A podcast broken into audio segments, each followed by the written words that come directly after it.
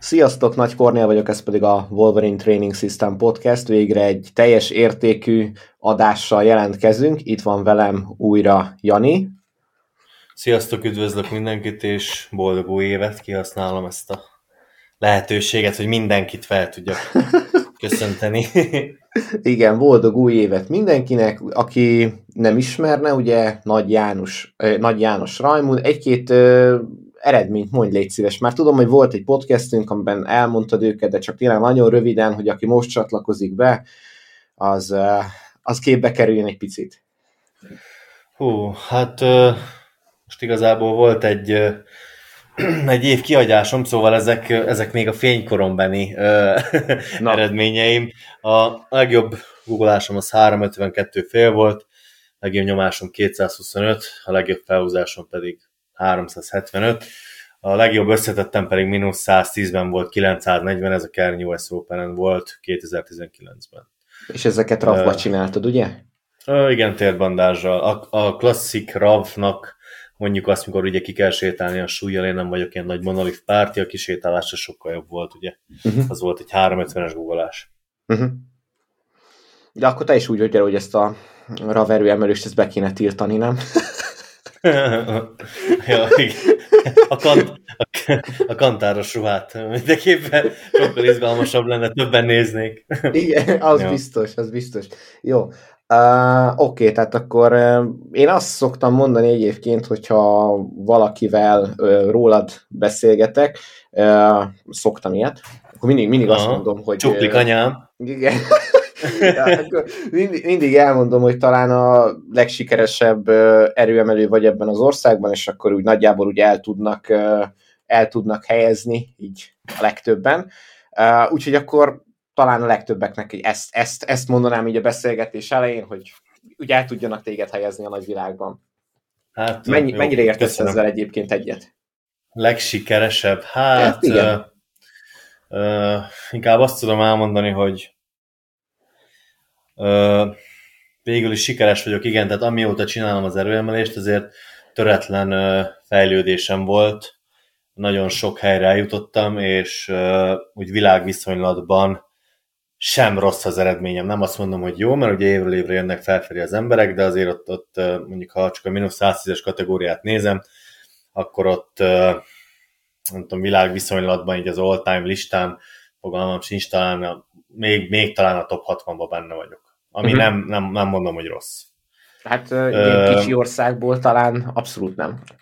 Igen, itthon, itthoni viszonylatban, uh, magyar viszonylatban pedig uh, természetesen nem én vagyok a legjobb erőemelő számok, meg pontok alapján, uh, viszont talán a legtudatosabbnak mondanám magamat, meg a legtöbb versenyt megjárnak, megjártnak, uh-huh. de semmiképp se a leg, legjobbnak, főleg nem a magyar uh, múltat nézve, tehát egy Árva Istvánhoz képest ugye senki se jó, tehát hogy, hát, uh, az, azért az ezt le, le, le kell szögezni, szóval, szóval ja, így nagyjából ennyi. Uh-huh. Egyébként mai aktív versenyzők közül tudnál, tudnál még egy-két nevet mondani? Egy-két érdekeset? Itt, itthonról, akiket érdemes lehet esetleg követni, érdemes figyelni a munkájukat szerinted? Hát akinek én azt mondom, hogy érdemes figyelni a munkáját, ők nem használnak közösségi médiát. Uh-huh. Hát igen, egyébként ez, ez kicsit uh, hozzátartozik ez a dologhoz, hogy, uh, hogy uh, hogy, hogy mondjam, az erőemelés eleve egy szűk közösség, eleve kevés, kevés ember űzi, és amikor mondani kell egy egy nagy nevet, akkor azért a mai világban azért nem hátrány, hogyha az embert így, az ember így megmutatja magát, hogy tudják, hogy létezik, tehát hogy azért, uh-huh. azért ez... Hát meg tekintettel arra, hogy hogy akit érdemes követni, azért, azért itt komoly pontokat kell leszögezni. Tehát olyan ember, akit szívesen nézel, mert vicces, és erőemelő, olyan van. Az uh, biztos. Esetleg dekoratívabb lányok, olyanok is van. De olyan, olyan aki át is ad valami tényleges, hasznos információt is, és még mellette jó eredménye is vannak ne talántán, hogy esetleg élvezettel nézzük a liftjeit, azt a számot elég komolyan leredukálnám azért. Hát Igen, szóval ez a kettő ez nem mindig el együtt, nem mindenkinek van minden energiája, de hát úgyis általában mindenki megtalálja a saját közegét, meg igazából céljának megfelelő embereket, de hát én is, meg mint sok mindenki inkább, inkább külföldi liftereket néz. Uh-huh. Uh, egyébként szerintem eleve egy ilyen furcsa uh, faramuci helyzet az, hogy uh, rengeteg sportolótól, főleg ugye ma már elvárják azt, hogy uh, kicsit ilyen, ilyen celeb legyen, tudod, tehát hogy uh, hazaérkeznek az olimpikonok, és akkor már egyből oda dugják a mikrofont, és akkor mondjon valami vicceset, valami frappánsat, és szerintem abszolút nem elvárható. Tehát, hogy egy sportoló az nem, nem egy ilyen, nem feltétlenül egy vicces személyiség, meg nem feltétlenül tartalomgyártó, tehát, hogy kicsit furcsa, hogy milyen követelmények vannak ilyen, ilyen szempontból. Hát áthelyeződik a, a világ szép lassan az online térbe. Uh-huh. Lassan már mindent ott bonyolítanak, meg bonyolítunk mi is. Uh-huh. És uh, sajnos tényleg nem szabad elfelejteni, hogy korábban még a sportolót az eredményei alapján rangsoroltak, most meg uh, azok alapján, hogy hogyan adja el magát a közösségi médiában.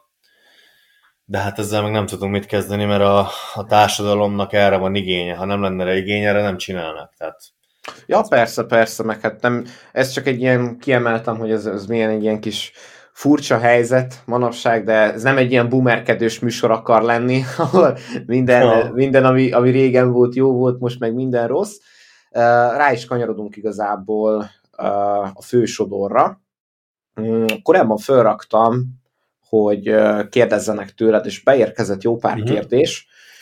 Itt kezdeném egy olyannal, amit szerintem lehet akár, lehet akár hosszabban is fejtegetni, ez pedig valahogy úgy hangzott ez a kérdés, hogy már ugye az előző podcastünkre, meg úgy általánosságban az erőemeléssel kapcsolatos podcastekre reflektálva, hogy az a probléma, hogy nem adunk át konkrétumokat, a konkrétumokban pedig konkrét számokra, számokra lennének kíváncsiak, mint uh, mint volumen, mint átlagintenzitás, stb. stb.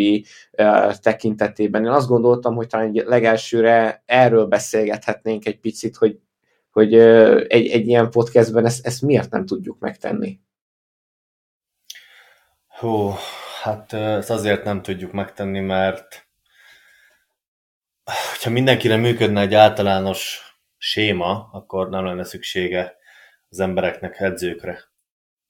Tehát hát, igen. Felvázol, igen, felvázolhatunk egy uh, csapásvonalat, az tíz embernek, tíz emberből kilencnek más lesz, és talán egy valaki uh, megközelítőleg jól reagálna rá. Tehát aki ilyet kérdez, az, az nem biztos, hogy uh, kísérletezik saját magán, vagy nem biztos, hogy figyeli a környezetét, meg a változásait a testének, vagy a körülötte lévő emberek fejlődését nem, nem úgy követi. Úgyhogy nagyon nehéz konkrétumokat átadni, de átadhatok, átadhatunk, vagy bárki is, belediktálhatom a saját edzéstervemet, és nem feltétlen mm, biztos, hogy ez működni fog. És pont ennek kapcsán nagyon sok érdekes dolog van, az, hogy ugye életkornak megfelelően mennyit érdemes, hogy mennyit kell edzeni. Ugye nyilván, ha most valaki feltesz egy ilyen kérdést, konkrétan neki tudok, tudnánk válaszolni, de nem minden embernek. Uh-huh. Uh, igen, igen, és uh, tehát, hogy rengeteg olyan edzésterv van az interneten, hogy beírom, hogy én, én póverezni akarok, vagy testépíteni akarok, uh-huh. vagy bármit akarok, és jobbnál jobb tervek elérhetők, ami egy átlag embernek jó. Tehát ha te egy pont egy átlag ember vagy, akkor az neked ja. működni fog, akkor, akkor ránk gyakorlatilag nincsen szükség, csak az a baj, hogy még nem találkoztunk átlag emberekkel. Tehát, hogy e, ez, ez igazából a, a fő probléma, tehát elmondhatunk itt, mert ugye az szokott a válaszolni, hogy hát nem a te terved érdekel, hanem átlag dolgokat mondja, ezek az átlag dolgok pedig megtalálhatók az interneten az átlag tervekben, tehát a, amit pont ilyen töltsd le a, az 5 hetes nem tudom mi, mert és megváltozik az életed, meg csatlakozz a 12 hetes challenge ahol megkapja mindenki ugyanazt a tervet, és garantáljuk, hogy jó lesz. Tehát, hogy ezek mind ugyanolyanok. hogy igazából nincs, nincs erre szükség. Hát azért, azért terjedtek el, mert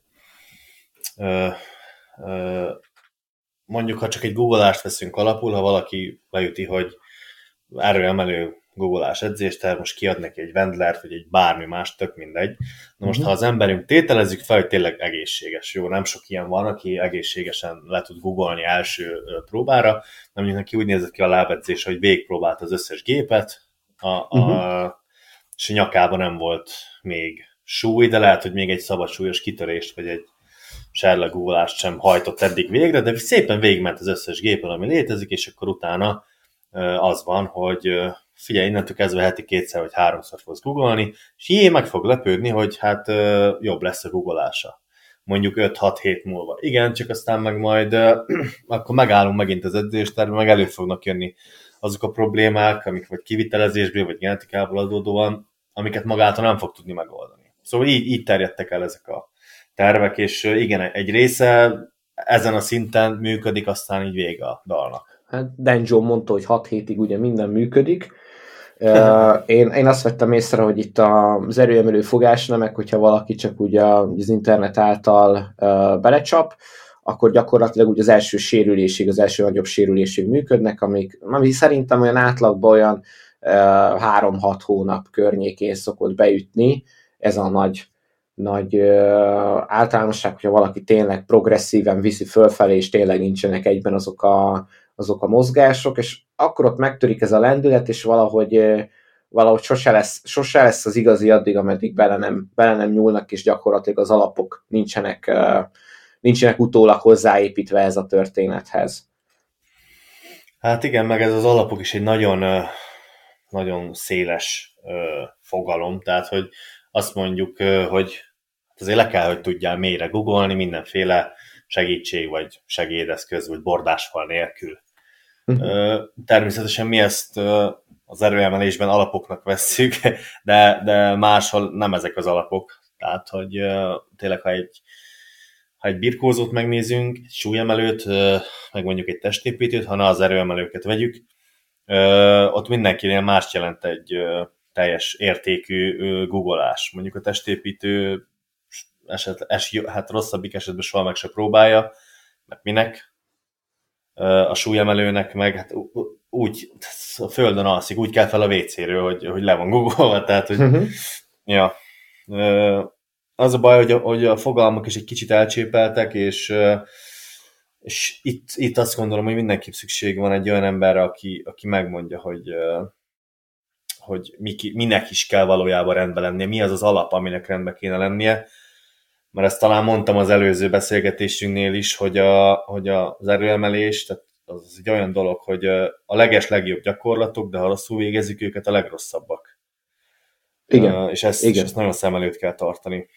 Abszolút. Tehát uh, tényleg az, hogy uh, elképesztő fejlődést lehet uh, általuk elérni, uh, gyakorlatilag nagyon gyorsabb, mert tényleg egy uh, ezt, ezt a kis potmétert, azt annyira föl lehet tekerni vele, hogy elképesztő, csak ugyanez, ugyanez nagyon át tud csúszni abból, hogy a sérüléseket halmozza az ember a, az erő meg az izomtömeg helyett, vagy, vagy mellett, aztán egyre inkább csak helyett, úgyhogy tényleg nagyon-nagyon, nagyon-nagyon fontos. Rendkívül effektívek ezek a mozgásminták, én úgy szoktam, úgy szoktam fogalmazni, és nem mindegy, hogy ezt, ezt mire, mire használjuk fel, és ez gyakorlatilag a kivitelezésen fog egy az egybe eldőlni. Meg persze valamennyire a load management fog még számítani, de azt gondolom, hogy az, az, a, az, a, az a kisebb ebben a dologban. Így van. Mm, nézzük akkor a következő kérdés. Ez teljesítményt fokozó, illetve regenerációt elősegítő elősegítő szokásokról, termékekről, e, erről egy picit, hogyha beszélnénk, az jó lenne. Hmm. Ugye hát az erőemelés is, és még minden sport lemondásokkal jár. Na most, most ha tényleg csak a legalapvető dolgokat nézzük, vegyük ezt az alvást. Uh-huh. Ugye aludni muszáj, aludni kell. Na most az, hogy ha szeretnél fejlődni, akkor legalább, hogyha sportoló vagy, ezt a, ezt a 8 órát mindenképpen meg kellene aludni, vagy hát legalábbis meg kellene próbálni megadni. Na már most itt, itt megint jön a kérdés, hogy valójában áldozata az, hogy lefeksz időben és kipihenten ébredsz. Tehát ezen gondolkoztam pont a minap, hogy, hogy valójában ezek, ezek nem is biztos, hogy áldozatok, hanem a szimplán az egészséges életünk működését fogja eredményezni, hogyha mondjuk csak kipihenjük magunkat. Tehát, hogy hát igen. Uh, igen, le, le, lehet, tehát, hogy igen, itt is eszembe jutott, hogy, hogy, hogy hú, hát mekkor mennyi áldozattal jár lefeküdni időben, mit tudom én. Persze, mikor, mikor 12 évesek vagyunk, és néznénk a mesét a tévébe, akkor áldozat, de hogyha felnőtt emberek, hát sokan örülnek, ha le tudnak időbe feküdni. Abszolút. De ugye én azt tartom a legfontosabbnak, hogy uh, aludjunk eleget uh, minőségileg, és nem csak az edzés miatt. Aztán itt bele lehet menni nyilván az alvásnak a, a módszereibe, hogy hogyan tudunk jobban, hogyan tudunk mélyebben aludni, hogyan tudunk még kipihentebben ébredni, esetlegesek gépek vásárlása nélkül, gondolok itt a CPAP-re például, uh-huh. vagy egyéb eszközök, hogy mondjuk horkolásra, hogy be tudjuk ragasztani a szánkat, akkor vannak ilyen, ilyen orjuk tágító gyűrűszerűségek, ilyen kis kúpok, amiket fel lehet tenni, az is inkább a horkolás ellen van, mármint az orrodba, de hogy tehát az alvást emelném ki elsősorban a leges-leges legfontosabbnak. És ez nagyon snasz, tudom, hogy nagyon snasz, meg tudom én. Nem de, menő, nem menő. De nem menő, nem, nem. Tehát, hogy egyszerűen, egyszerűen ez annyira egyszerű, és majd később szerintem beszélni is fogunk erről, hogy hogyan néz ki egy ideális edzésterv, vagy hogy, vagy hogy, hogy kellene ezt tényleg abszolválni így a való életbe, de sajnos az leges, legfontosabb és az első, ez az alvás, tehát aludjunk. Uh-huh. A második, ami ilyen, ilyen tök egyszerű és kézzel fogható, az a folyadékfogyasztás.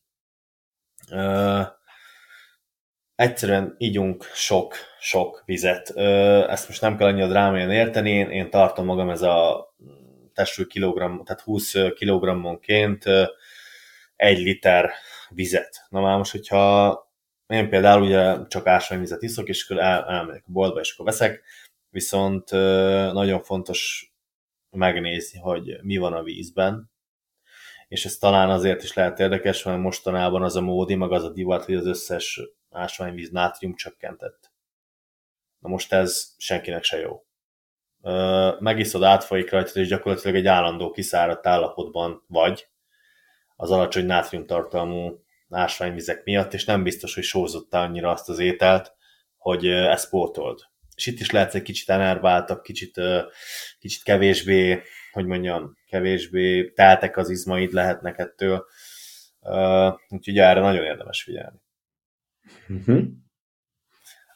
amit, amit én még mondanék, és már, és már nem, talán nem a SNASZ kategória, az aktív regeneráció, a regeneráció akkor, akkor történik a testünkben, hogyha a vér az problémamentesen tud áramolni a testünk minden pontján, a kislábújtól a fülcimpáig, vagy fejtetőig. Ugye természetesen, hogyha alszunk, vagy fekszünk, mondjuk egy jó edzés után tényleg annyi dolgunk van, hogy a másnapi edzésig fekszünk, akkor a regenerációnk rosszabb lesz, mint hogyha elmennénk akár 5 kilométert sétálni, vagy lépcsőznénk. Ugye miért történik ez meg, azt azért tudni kell, hogyha az ember mondjuk lefekszik, vagy pihen, vagy, vagy nagyon monoton dolgot végez, mondjuk folyamatosan ülő, vagy folyamatosan álló munkát, akkor a vérkeringése inkább visszazuhan a minimálisra. És ha simán fekszünk az ágyban, akkor a végtagok vérkeringése pedig csökkenni fog. Na már most ilyenkor nem, nem annyira jó ez nekünk, mert azért csak googolunk, meg használjuk azért a karunknak az izmait is, és mondjuk az a bizonyos izomláz, vagy a, vagy a, vagy a tejsav, aminek el kéne onnan menni, az sokkal tovább ott lesz. És megint csak mondom, hogy sokkal kevésbé tudunk aktívan részt venni a következő edzésünkben. Ha másnap van, hogyha három nap múlva bármikor. Szóval a mozgás, az aktív regeneráció alatt értem most uh, biciklizzünk, sétáljunk, lépcsőzzünk, tehát nem kell, hogy uh, meghalljunk, tehát nem kell kardióedzésre gondolni, vagy valami extrémre, de azért mégis mozgassuk át magunkat, uh, mobilizálás, nyújtás, esetleg egy kis hengerezés, uh, és akkor már is felgyorsult a regenerációnk. Uh-huh. Én úgy szoktam ajánlani, hogy gyakorlatilag a pihenő napokon is érdemes lehet egy ilyen mini bemelegítést megcsinálni, egy ilyen kis rövid hengerezés, rövid mobilizáció, egy pár, egy pár aktív vagy bocs, egy pár dinamikus nyújtás, ilyesmi, tényleg csak az, hogy azok a mozgásminták, amiket egyébként is gyakorlunk, azok egy picit be legyenek mozgatva, és ennyi, ennyi igazából. Így van, így van. Meg így van. egyébként is, hogyha az ember erős sportot űz, akkor a szívegészsége véget nem elhanyagolható az sem, hogy egy picikét, picikét esetleg kardiózzon. Erre meg én általában a sétát szoktam javasolni, leginkább emelkedőn fölfelé, mondjuk egy heti kétszer, és akkor gyakorlatilag ezt a részt is nagyjából ezzel le tudtuk fedni. Azon kívül, hogy a regenerációt tudja javítani, szívegészségét is egy picit segít megőrizni. Úgy szeretem ezeket a több, több legyet egyszerre dolgokat, mert Igen, senkinek nincs semmire ideje. Uh, ami még apróság lehet, meg nagyon hasznos az, hogy sokan elfelejtik azt, hogyha mondjuk fekvenyomó edzésünk van, mondjuk aznapra csak fekvenyomunk és felsőtest edzés van, attól függetlenül a lábat, azt, meg a csípőt nem melegítik be.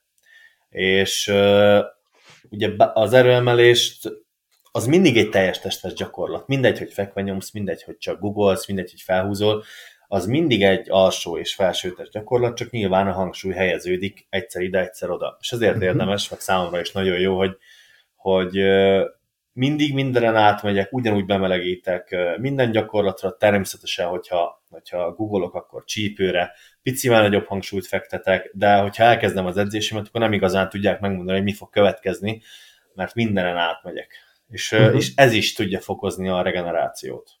Hogyha már ténylegesen sem, tehát ténylegesen, ha ezen kívül, ezeken kívül semmit nem csinálunk, de hogy ez is egy apró kis millió, amit, amit lehet használni. Meg, meg jobban is fog menni minden gyakorlat. Tehát lehet, hogy valaki leül a biciklire, tekel egy 20 percet, csinál egy-két zéülést, és akkor utána már megy is googolni, aztán valami nem, ott nem jó ott a könyökénél, valahogy a Sky nem, nem tudja betenni magát a rúd alá, holott a lábai elvileg be vannak melegítve. Ja, persze, persze, hát ez teljesen, teljesen általános, hogy mindenki próbál itt-ott időt spórolni, de hogyha az ember belegondol, hogy akár eh, Szerintem még az talán a kevésbé gyakran elrontott, hogy amikor valaki Google, akkor a felső testet nem melegíti be. Szerintem, amit először mondtál, hogy amikor csak fekve nyomni fog, akkor nem melegíti be az alsó testet, az, az, a, az a gyakoribb. Szerintem ott nagyon egyszerű ezt a példát szemléltetni, mikor valaki hidal, és hogyha egész nap ugye üldögéltél, az pont az ellentéte a hidalásnak, tehát gyakorlatilag ugye a csípő, csípő hajlítók totál be vannak kötve, abszolút abszolút nem alkalmasak éppen a munkavégzésre, és akkor te megpróbálsz hogy egy extrém nagyot eh, hidalni, csípőt előre tolni, eh, természetesen nem, nem, nem az lesz az élmény, mint hogyha alaposan be lenne melegítve, fel lenne készítve a mozgásra, és gyakorlatilag a legdrive az már a nulladik lépésben halára van ítélve. Úgyhogy... Így van, így van. Így van. Jó, aztán, hogyha tovább lépegetünk így a regenerációnak a, a listáján, jöhet például mondjuk egy váltófürdő. Uh-huh.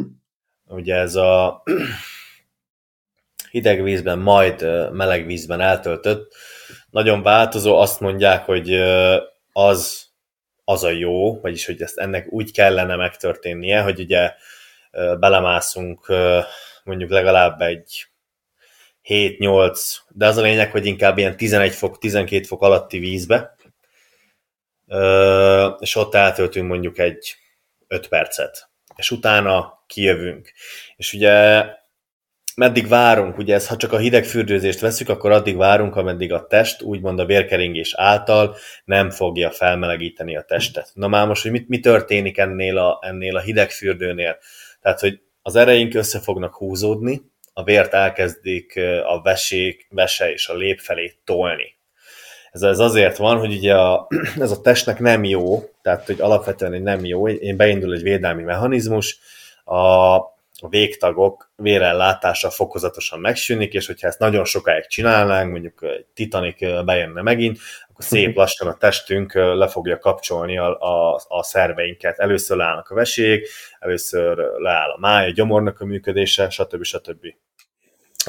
És mikor kijövünk ebből a vízből, akkor, akkor ugye megszűnik ez a folyamatos hatás ránk, és a, és a szív elkezdi pumpálni, úgymond a friss meleg vért a végtagok felé. Na hát ez, ez, ez sokkal extrémebben és sokkal intenzívebben történik meg, mint mondjuk egy aktív regenerációs gyakorlatnál, éppen ezért azt gondolom, hogy hatékonyabb is. Uh-huh. Csak hogy mondjunk konkrétumot, meg hogy megértsék az emberek, hogy, hogy miért kell jégkockákat dobálni a sós vízbe. és ezt az egyik dolgot tudom nagyon ajánlani. Nem biztos, hogy elérhető mindenkinek ez a hidegvizes dolog. Én nem is nagyon tudok olyan általában inkább szaunáknál szokott lenni hidegvizes merülő medence, ha éppen van az adott helynek, de általában nem szokott lenni. Szóval mm-hmm. ez, ez nagyon nehezen megvalósítható. Tehát, hogy nem tudom, ha nincs otthon egy régi fagyasztóládánk, vagy valami, vagy tényleg nem fekszünk be otthon a, a kád vízbe, akkor, akkor tényleg nehéz megvalósítani. Hát viszont, mondjuk szerintem viszont az, hogy otthon jó. befekszik az ember a kád vízbe, az abszolút megvalósítható. Hát mondjuk sok embernek már nincs kádja, már nem, nem akkora divat, tudod? Ja, hát ebben így nem gondoltam bele.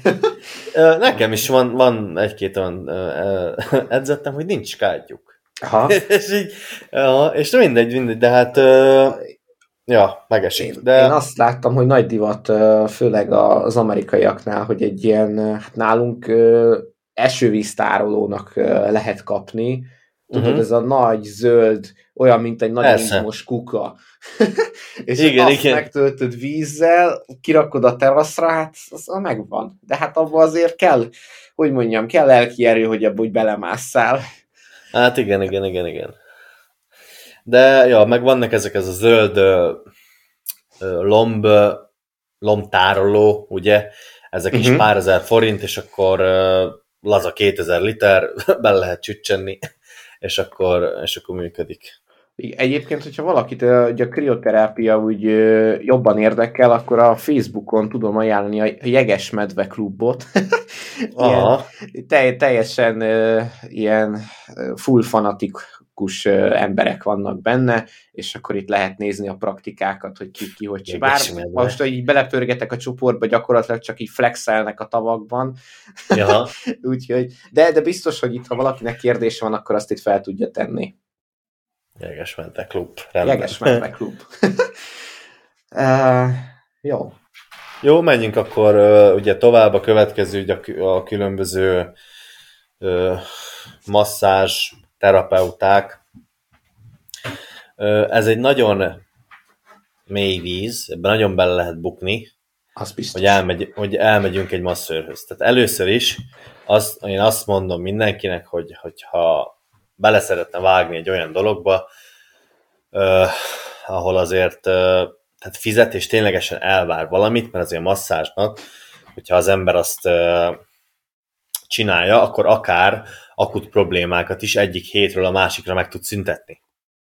Az biztos. Uh, igen, na már most elmegyünk néha egy-két masszörhöz, vagy köpőzőhöz, vagy piócás emberhez, és tök jól érezzük magunkat, de igazából nem történik az ég egyet a világon semmi.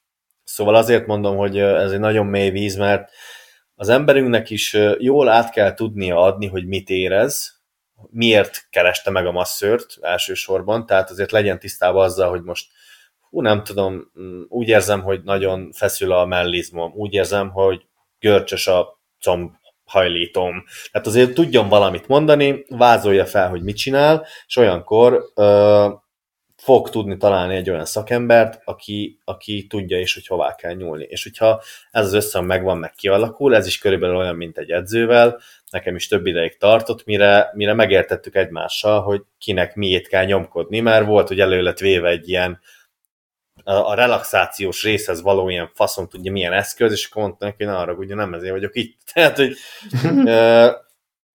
Igen, aztán, aztán megértettük egymással, és akkor onnantól kezdve indult el a ténylegesen a, a masszás felhasználása a regenerációra. Uh-huh. Uh, nálunk ez olyan szempontból uh, egyszerűbb, hogy akikkel én általában foglalkozom, és személyesen foglalkozom uh, velük, uh, ott általában, mikor őket uh, ugye masszörhöz irányítom, akkor én átszoktam, átszoktam menni, és akkor rögtön mondom is a masszörnek, hogy mit, merre, hogyan, mit szeretnék. Nem azért, mert magától nem találnám meg, csak azért megspórolok egy pár, pár percet, de akár pár alkalmat is, hogyha már egy olyan, hogy mondjam, egy, egy pár összefüggésre rámutatok, amit mondjuk én már korábban felismertem, de én azt gondolom, hogy egy, egy jó masszőr, jó masszőr az, az gondolkodik tehát, hogy egy jó masszört azért arról meg lehet ismerni, hogy gondolkodik, hogy okokozati összefüggéseket keres, és nem csak így az akut problémát próbálja megoldani, és ennyi, hanem próbálja kitalálni, hogy akkor ez honnan, honnan indult, mert nem, nem, nem valószínű, vagy nem, nem mindig csak ott és csak azzal van a probléma, amire éppen a, a páciens panaszkodni szokott. Uh, illetve szerintem a jó masszörnek az is ismérve, hogy uh, erős keze van, ez fontos, ez kell ez a szakmához, de az, az még fontosabb, hogy, uh, hogy hogy tapintani is tud. Tehát, hogy nem, nem csak full agresszívan rámegy és, és megbüntet, és akkor azt érzed, hogy na most, most ez nagyon jó volt, mert kurvára fájt, uh, hanem hanem tényleg érzi azt a szövetet. Ez nehéz átadni, hogy ez pontosan mit jelent, de hogyha tényleg úgy tud belenyúlni, akkor, akkor az a szövet az alkalmazkodni fog ahhoz, amit ő akar. Rá tudja úgymond kényszeríteni az akaratát, mm-hmm. sőt olyan is van, hogy emlékszik gyakorlatilag a masszörnek a kezére, és eltelik 5-10 alkalom, és mondjuk ugyanaz a probléma, nem 20 perc alatt adja meg magát, hanem mondjuk egy vagy kettő, mert tudja, uh-huh. hogy ez most így egy, ez most így rendben lesz. Én nagyon büszke vagyok a, arra, hogy a mi masszőrünk az mennyire, mennyire toppon van ebben a dologban. Egyszerű, egyszerűen az van, hogy érzi, érzi azt, hogy ott pontosan most mit kellene csinálni, és szerintem, szerintem ebből jóval kevesebben vannak ezek a típusok. Nagyon kevesebben talán négy-öt embernél voltam, mire egyet találtam, hogy, hogy vele erős is volt a keze, úgy, ahogy mondod, és aztán a végén meg tudtuk érteni egymást, meg ő is érezte, hogy pontosan hol a probléma, csak az én esetemben sajnos úgy volt, hogy egy, egy, egy masszázs azért másfél óráig tartott, és mondjuk az volt a jobb lapockám és a lapocka körül izmok, meg mondjuk a, a mellem is vége. Tehát, hogy így mire, mire eljutottunk oda, hogy az kilazult, meg, meg rendesen mozogjon, az ennyi volt. És akkor így mentem mindig, és akkor másnap, másnap volt a másik oldal, és akkor így, így telt. Uh-huh. Azért itt én mindig, amikor valaki megkérdezi, hogy mennyi idő lesz, mire ez megoldódik, vissza szoktam kérdezni, hogy mennyi idő lett, mire elcsesződött. Mert azért az egy jó, jó viszonyítási uh, alap szokott lenni, meg ugye, hogyha tényleg egy nagy nagy kötött erőemelőről van szó, akkor az, az mindig egy jóval nehezebb helyzet, mint, mint amikor Persze. egy tényleg egy átlagemberről uh, beszélgetünk, és ez egyébként a masszőröket is meg szokta tudni uh, azért lepni, és ahogy, ahogy mondtad, hogy, uh, hogy meg kell neki mutatni, kicsit rá kell vezetni, mert hát a, a masszörképzés az, az nem olyan, hogy, hogy 120 kilós erőemelőkön gyakorolnak, úgyhogy általában ez egy ilyen új dolog szokott lenni nekik, ami nem feltétlenül jelenti azt, hogy nem tudják megoldani, csak nem biztos, hogy elsőre. Persze, úgyhogy, persze. Ja. Oké, okay, mehetünk is tovább szerintem. Vagy még akartál ide fűzni valamit? Hát igazából annyit, ami nagyon fontos, hogy, hogy mindennek van prioritása. Tehát uh-huh. ne mhm. visszafelé kezdjük el csinálni, hogy inkább nem alszunk, de elmegyünk masszörhöz. Ja, ja, igen. igen. Föl kell korábban, hogy el tudjak menni. igen, igen, igen, igen. És, és hogyha a masszőr mondjuk megoldott valamit, akkor, akkor találjunk olyan gyakorlatokat, amivel, amivel ezt karban tudjuk tartani.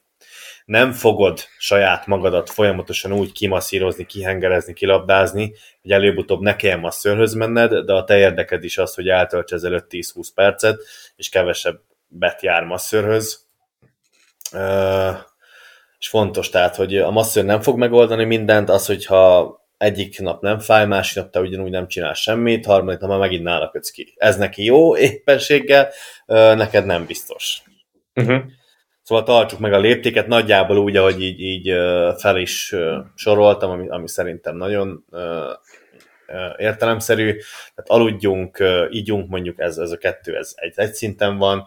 Aztán meg hát igen, a kaja, amiről nem beszéltünk, de, de majd arra is szó, sor fog kerülni. Uh-huh. Én egyébként nyilván minden edzés előtt hengerezgetek, labdázok, stb. Meg jó esetben én hetente egyszer elmegyek masszörhöz, uh, sőt fix időponton van, tehát gyakorlatilag csak ha nem jön közbe valami, akkor nem megyek el. Uh, és hát mindig van mit csinálni, mert uh, ahogy mondtad, hogy egy lapockával el lehet tölteni egy órát, hát ez igaz, tehát, hogy az embernek azért van annyi része, hogy a, nyilván a kezét, csak a lábát, és akkor itt most ugye kézfejről, meg lábfejről beszélgettünk, tehát rengeteg olyan kis apró terület van, ami nem is szokott soha szóba kerülni így egy átlag masszázson, mert hát mindenki ugye hát meg csukja, nagyjából ezeket ja. szokták, szokták masszíroztatni, de, de hogyha az ember egy egy, erre úgy jobban, jobban igényes, nem tudom, ezt lehet-e jobban mondani. Én, hogyha, tehát én a saját testemen, hogyha érzem, hogy hát valami, nem, nem azt mondom, hogy rossz, hanem úgy érzem, hogy ez most nem biztos, hogy jó lesz, hogyha eltelik még most nem tudom így pár hét. Én akkor azt már meg szoktam oldani, és pont ezért nem vagyok soha sérült, mert meg nem, nem is nagyon voltam soha sérült, mert én erre ilyen nagyon nagyon húzom a számot, hogyha már valami van, és akkor azt időben megoldom. Nem úgy, hogy akkor a terhelést akkor azt elveszük, meg mit tudom én, hanem egész egyszerűen utána járok, megoldom, aztán kész van. Ezt szoktam egyébként másoknak is ajánlani, aztán akkor elkerülhető a sok hetes, hónapos kínlódás.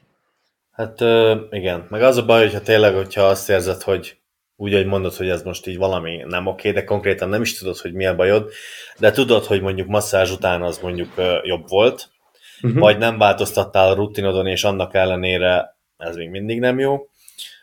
Ugye az a baj a sérülésekkel, meg a fájdalmakkal, meg ez a ú, most nem megy olyan jól, hogy az valaminek hosszú távon a rovására fog menni. És uh-huh. uh, a saját idődet veszed el azzal, hogy úgymond sérült vagy, vagy nem megy az edzés.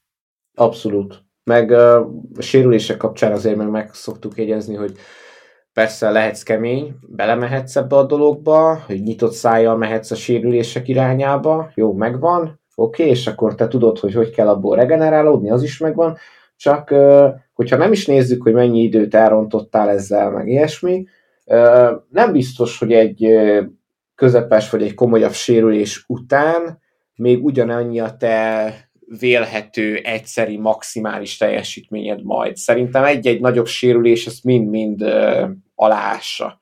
És gyakorlatilag néhány, hogyha az első néhány évben nem figyelsz oda erre, akkor, hogyha, akkor a következő néhány évet már hiába teszed oda nagyon, már nem biztos, hogy a legvégén ugyanazokat az eredményeket elvárhatod a saját testettől. Én, én ezt így gondolom, de nyilván ezt nem lehet semmilyen módon szerintem bizonyítani se ezt, se az ellenkezőjét. Hát, ö, nekem ugye műtötték a térdemet, és ö, voltam időközönként kontrollni és megnézetni. Uh-huh. Ö, és ugye semmi baja nincs, de érzem, hogy azért, azért mégse olyan, mint a, hát a jó térdem mondhatom így. Hát egy uh, és azt, érthez képest nincs baja. Igen, és azt mondta, azt mondta az ottani mm, főorvos, hogy a műtéteket mindig a legutolsó pillanatra halasztják, mert egy műtött tért soha nem lesz olyan, mint az igazi egészséges. Uh-huh. És ugyanez van a testekkel is. Ha egyszer valami elromlik, és mindent csinálsz, csak nem megjavítod, akkor az, akkor a soha nem lesz olyan, mint előtte volt. És, és ezzel nem tudsz mit csinálni, ez ilyen. Vigyázni kell, nagyon és sokkal körültekintőbben kellene edzeni. De hogy az a lényeg, hogy nyilván nem tudjuk mérni, meg nyilván le tudjuk adni ugyanazt a ha csak egy egyszerű példát mondjuk, hogyha valaki googolt 300 kilót, és akkor lett egy tél problémája.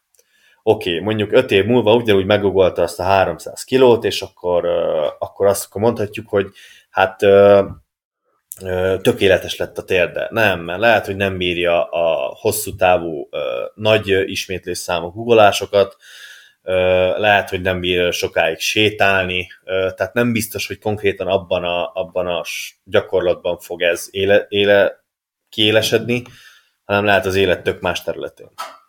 Igen, pont ma beszélgettem egyébként egy, egy kézilabdás sráccal, aki és azért keresett meg már, már másodszorra is, mert folyamatosan sérülései vannak, de hát így az egész testén, tehát minden boka, térd, váll, amit el tudsz képzelni, gyakorlatilag az neki sérült vagy sérül.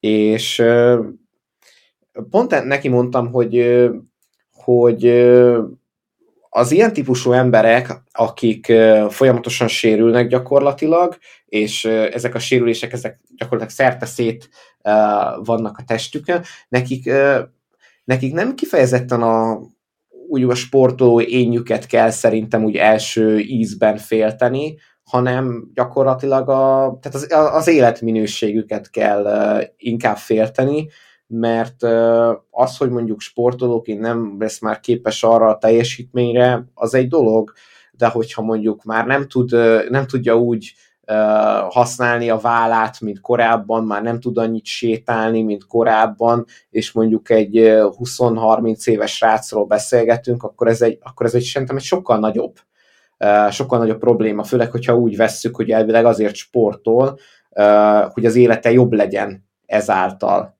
Egyébként csak, hogy megoldás is tegyek hozzá, ilyenkor, amikor valaki folyamatosan sérül, általában ugye a stabilitásnak a teljes hiánya gyakorlatilag azzal oldható meg, hogy iszomtömeget épít magára az ember, ezt egyébként ugye az alapozó edzések szokták ugye szolgálni, ahol sokszor erőemeléshez hasonlatos gyakorlatokat végeznek mondjuk a labdasportot űzők is. E, pont ezért, hogy egy kis izomtömeget építsenek magukra, ami a későbbiekben megvédi őket. Tehát ennek... Persze. Meg főleg, hogy a kézilabda egy borzasztóan agresszív sport. De hát, hogy Úgy nézzük, hogy jó, dobálják azt a labdát, aztán én nem állnék be a sorba, az biztos. De hát, hogy hát... ö, ők aztán lehetsz akármilyen stabil, az biztos, hogy onnan ki fognak mozdítani a komfortzónából. Az biztos. De jó, igen. Az, azért van ott egy-két olyan arc, aki szerintem egy-két erőmelő versenyre itt magyar viszonylatban benézne, meglepődnének. Hát igen, Úgyhogy... igen, meg az or- orosz pofoszkodó versenyre is el lehetne küldeni egész nyugodtan. Abszolút. Itt nem is pislantana, persze. Jó. Jó, okay. hát, igen, végül is akkor az a regenerációs része, ugye azt gondolom, hogy ha már valaki ezeket jó, szam, jó szakembereket keresnek, biztosítja az alvásnak a feltételeit, eszik, iszik, alszik, akkor, akkor nagyon-nagyon nagy pálfordulatot érő regenerációs dolog nem igazán fogja érni. Tehát ez így ennyi. Aha, amúgy igen, tehát hogy tényleg ez, hogyha egy ilyen checklistet lehet, hogy érdemes lenne mindenkinek csinálni, mert most ezt így véghallgatják, hogy ja, aludni kell, enni kell, inni kell, meg ö, jól edzeni. Jó, de és nem, nem, nem ugrotta meg semmi az inger küszöböt, de szerintem a legtöbb embernél ezeknek a 70-80 százaléka hiányzik. Vagy, hát, vagy lehetne sokkal jobb. Igen, igen. Mondom, ha csak a magam példájából indulok ki, tehát a, amikor élesedik a, a készülés, akkor ugye alszok, amennyit tudok este, aztán amint hazaértem munkából, megint alszok és annyira vagyok ébren, amennyit dolgozok, meg amennyit uh, edzek. Uh-huh. És igazából ennyi. Tehát, hogy uh, másképp nem tudom menedzselni. Kész. Van valami taktikád erre, hogy uh, hazaérsz és egyből le tudsz megint feküdni, aludni? Uh, hát nem az, hogy taktikám, hát ezt próbálom megelőzni, hogy ne tudjak lefeküdni, aludni néha. Tehát, hogy... hogy Néha muszáj edzenid.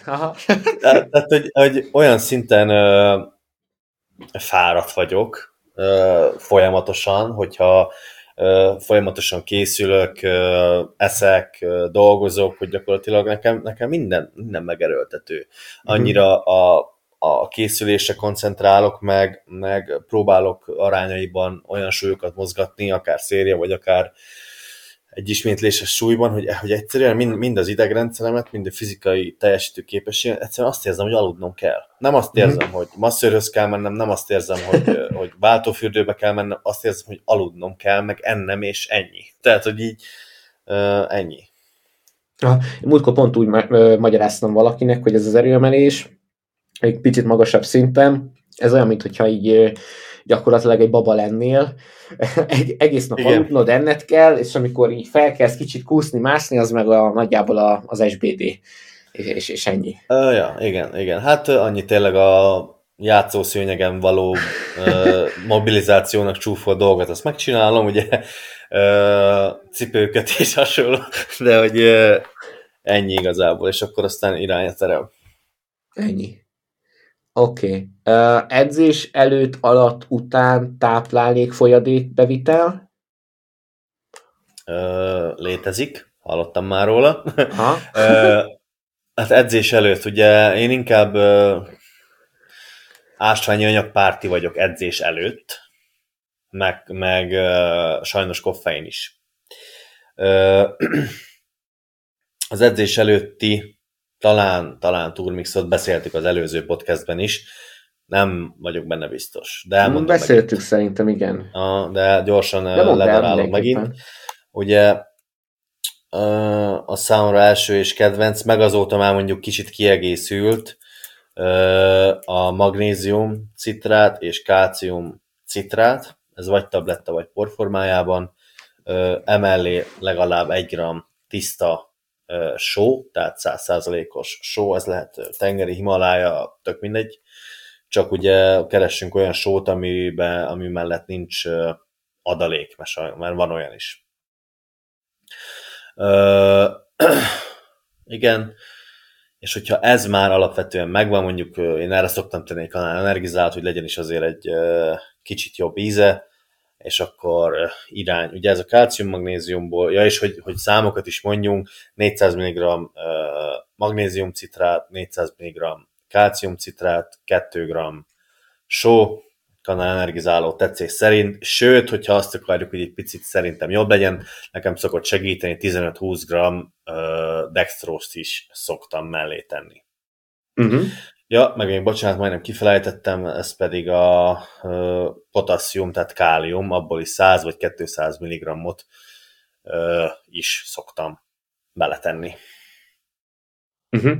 Igazából fin, ezek uh, nem jó az íze, de legalább uh, az izmaim uh, úgymond jól fognak tőle működni, tehát az izom összehúzódás és az izom elernyedés ért felelős ásványanyagok, azok bent vannak tehát nem fog edzés közepén egy hatalmas görcs összerántani, és ez, ez nagyon fontos, főleg, hogyha eléggé terhelve van az izom, mert akkor könnyen, könnyen szakadhat. Úgyhogy uh-huh. emiatt főleg. Gondolod, hogy csak azoknak kell a magnézium kifejezetten, akik egyébként hajlamosak a görcsökre? Ö, nem. Tehát, hogy a magnézium előnyeit nehéz lenne felsorolni. Csak, hogy ne legyen ebből félreértés, hogy kell, kell az mindenkinek. Ja, hát igen, tehát alapból maga a mentális fitségnek is egyik nagyon jó eleme a magnézium, uh-huh. emiatt is jó, esetleg növelheti a, a fókuszt, mondjuk én személy szerint nem emiatt használom, de ha valaki picit dekoncentrált, vagy mondjuk úgy tényleg erősen szellemi munkát végez, azoknak is minden időben jó a uh-huh. magnézium. Hogyha valakinek Meg ugye a, a kálcium. Aha, Bocsánat, ha, ha valakinek a citrát ö, esetleg hasmenést okoz, az ez elég gyakori, akkor milyen alternatívát szoktál ajánlani? Hát ugye vannak, vannak más, mondjuk a bizglicinát, ami még, ami még uh-huh. kevésbé szokta bántani a nyomrot, de alapvetően azt tudni kell, hogy tök mindegy, hogy melyiket fogod megvenni, az azért okoz hasmenést, mert egyszerre nagy dózist vettél be, és egyszerűen átmegy, átcsúszik a gyomron és a bélfalon. És ezért lesz tőle hasmenésed. Nem azért, mert mondjuk te éppen a citrátra, mit tudom én, allergiás vagy Ö, ilyen, ilyenkor azt szoktam ajánlani, hogy mondjuk a 400 mg helyett vegyél be csak 100-at, és akkor ö, rendben lesz. és akkor ezt mondjuk egy na, elosztod a nap folyamán négyszer. Én mondjuk megiszok 400-at, semmi bajom, megiszok mondjuk 600-at, már mondjuk mennem kell WC-re. Aha. Szóval ez, ez kinek szája íze szerint melyik terméket tudja megvenni. Tényleg hallottam olyat, a másik legnépszerűbb ugye a bizglicinát, és a citrát, ez a, ez a kettő kinek hogy elérhető, próbálja ezt a legjobb tudás szerint venni, de hogyha hasmenést okoz, akkor, akkor daraboljuk fel az adagot, uh-huh. vagy, vagy ne csak önmagában, mondjuk étkezés közben vegyük be, és akkor nagyobb valószínűséggel bent fog maradni. Uh-huh.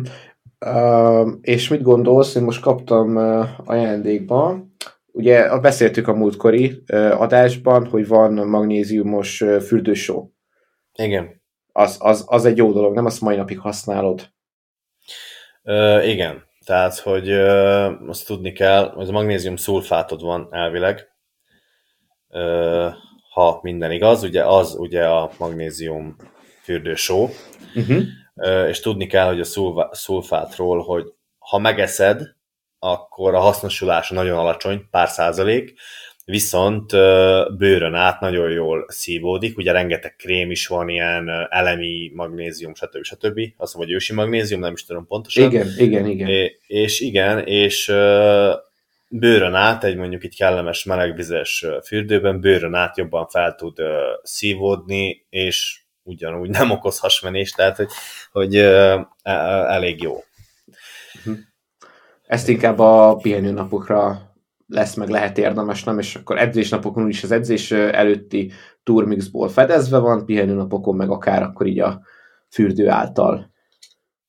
Hát igen, ez, egy, ez, egy, ez, egy, ez kicsit már a kényeztetés kategória, hogyha az embernek tényleg, tényleg van ideje, vagy akár mondjuk verseny előtti napon sem árthat mondjuk a fő, akkor is nagyon jó tud lenni, ha valakinek van egy kis súlyvesztése például, és ö, ö, izzadnia kell, akkor a szaunát semmiképp se javaslom, viszont egy, egy kellemes forró fürdőbe be tudunk feküdni, és akkor már méne, méne tennénk bele magnéziumot, mert amúgy is, ha izzadunk, akkor azért sok ásványanyagot veszítünk, szóval Szóval megvan az időzítése, ha valakinek van módja és lehetősége, és van fürdőkádja, akkor, akkor mindenképpen fogja érezni a különbséget, már ott is, hogy este, este jobb lesz az alvás például.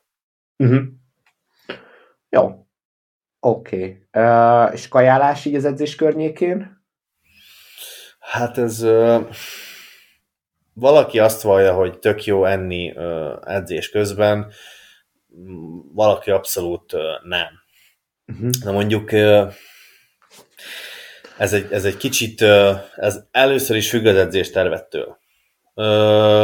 Most én például csak háromszor edzek egy héten, és ez, ez, egy, ez egy közel három órás edzés. Uh-huh. És nem úgy három órás, hogy bemelegítése minden együtt, ez pihenő időkkel sajnos három óra, mert olyan nehéz, majd beszarok. Persze. Szóval nekem is megfordult a fejemben, hogy hát jó lenne enni mert, mert nem lenne rossz, de aztán ugye eszembe jut, hogy általában este edzek, a kalórián nagy részét már megettem addigra, uh-huh. szóval az éjség érzet, meg az éjséget kiváltó érzés nem biztos, hogy mindig az, mindig az éjség miatt van. Szóval először is tudatosítanunk kell magunkban, hogy az edzés ig ettünk egész nap rendesen, ittunk egész nap rendesen, de hogyha nem is tudom, ne adj Isten, nem ettél egész nap, viszont az edzésedek meg akarok csinálni, akkor, akkor látom inkább értelmét az edzés közbeni mm, gyors szénhidrátoknak. Gondolok itt szénhidrát turmixokra, mm. esetleg hát amellé az aminosavak íze, ízvilága passzolhat, más nem nagyon, vagy gyors felszívódású, teljesavú fehérje, mert annak legalább van azért kalóriatartalma is. Uh-huh.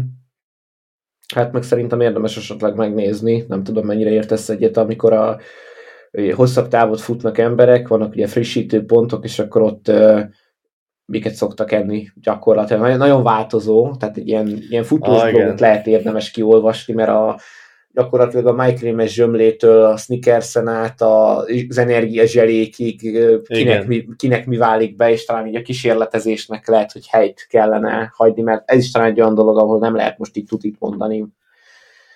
Én egyébként nem, nem. ismétlés számhoz kötöm, tehát, hogy ilyen 5-6 ismétléseknél el vagyok edzés közben, ráérek két sorozat közt, megeszek egy, nem tudom, egy fehérés csokit, egy banánt, nem tudom, tök jól el vagyok. 8 ismétlésnél meg eszembe se jut, mert ott széthánynám az egész termet. Tehát ez teljesen egyértelmű. Ja. Hát, hogyha eszünk, én úgy vagyok vele, hogy ezt bontsuk, két, mondjuk bontsuk fejben két részre az aznapi edzésünket, mondjuk nem tudom, googolással kezdünk, és akkor googolás után egyél egy kicsit. De nem úgy, hogy folyamatosan szettek között kiárok egy gumicukorra, vagy valami hasonló. Tehát, ja. Igen, Mert ugye, az van, hogy, hogy bocsánat, hogy bármiféle fizikai aktivitást végzünk, ugye az egyik rendszer bekapcsol, a másik rendszer kikapcsol. Tehát nem éppen az emésztőrendszerünk lesz az elsődleges, ami csövön fog működni, ezért javaslom az egyszerűbb nagyon könnyen akár szájból, vagy gyomorból azonnal, a gyomorból azonnal szívódó tápanyagokat, mert azokkal könnyebben el vagyunk, hamarabb jutunk energiához. Igen, és gyakorlatilag a, hát a szőlőcukor ez ezért egy ilyen nagyon népszerű történet, Így mert ez, ez pont tudja, hogy nem, nem, nem szabad róla megfeledkezni. Én egyébként nálunk ugye az edzőteremben mindig van szőlőcukor, hogyha esetleg valaki nem tudom, úgy jön el az este hatos edzésre, hogy elfelejtett tenni, akkor, Egész nem, ja. igen, akkor általában egy ilyen nínózva viszek neki egy szőlőcukrot, és feltámad. Úgyhogy így van, így van. Ez fontos. Uh, Oké, okay. Menjünk is tovább. Uh-huh. Mm. Következő kérdés. Uh, hát ez, hogy hasznos, ha ismertebb emberek edzéstervét netről letöltjük, szerintem ezt, ezt kitárgyaltuk. Ezt a részt az elején.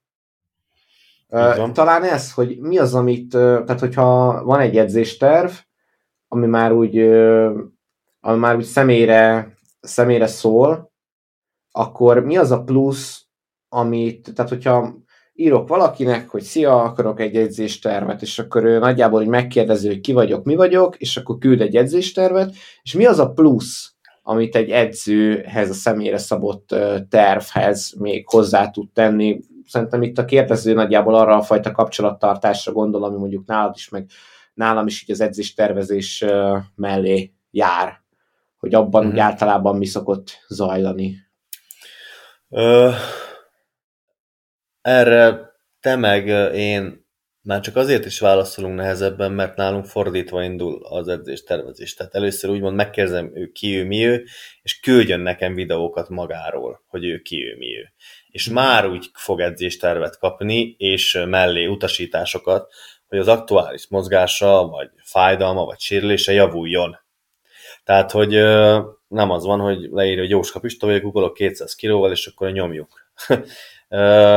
Ugye nyilván ezt megelőzi egy hát ilyen mozgásfelmérés, nem állapotfelmérés ez, mert, mert nem az, hanem, hanem hogy magának a mozgásának a felmérése ismerteti velünk azt, hogy hú, van könnyék problémája, van vál problémája, szokott a dereka fájni felhúzás után, fáj a csípője, és innentől kezdve az a plusz, amit mi hozzá tudunk adni, ez ezeknek a hát, recovery gyakorlatoknak a, a megnevezése vagy iránymutatása, amivel ő fájdalom nélkül tud majd edzeni. Ugye nekem is, meg neked is ez a legfontosabb, hogy fájdalom nélkül sokáig tudjunk edzeni. Akkor leszünk Abszolút. eredményesek. Igen, igen. Szóval igen. ez az a plusz, amit hozzá tud adni egy edző az edzettjének a fejlődéséhez.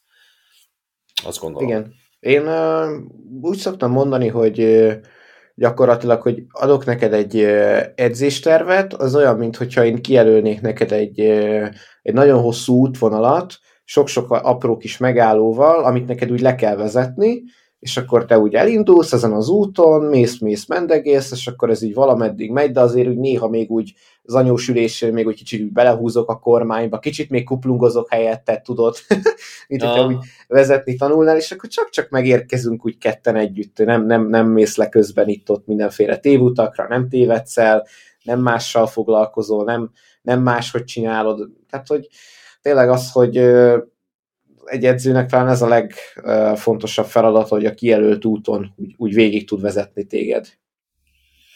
Hát konkrétan igen, tehát a, a, a legjobb sportolók is, mindenkinek van edzője. Előbb-utóbb eljuthat a sport egy olyan szintre, ahol az ember hát ilyen, ilyen saját mm, edzésbe kezd. Uh-huh. Viszont, hogyha elvonatkozhatunk az erőemeléstől, tök mindegy, hogy milyen sportot nézünk, ott igenis mindenkinek van edzője. És nem azért van edzője, mert ez mennyire fancy, hanem mert az edző fogja belőle kisajtolni azt, amit önmagából nem tud.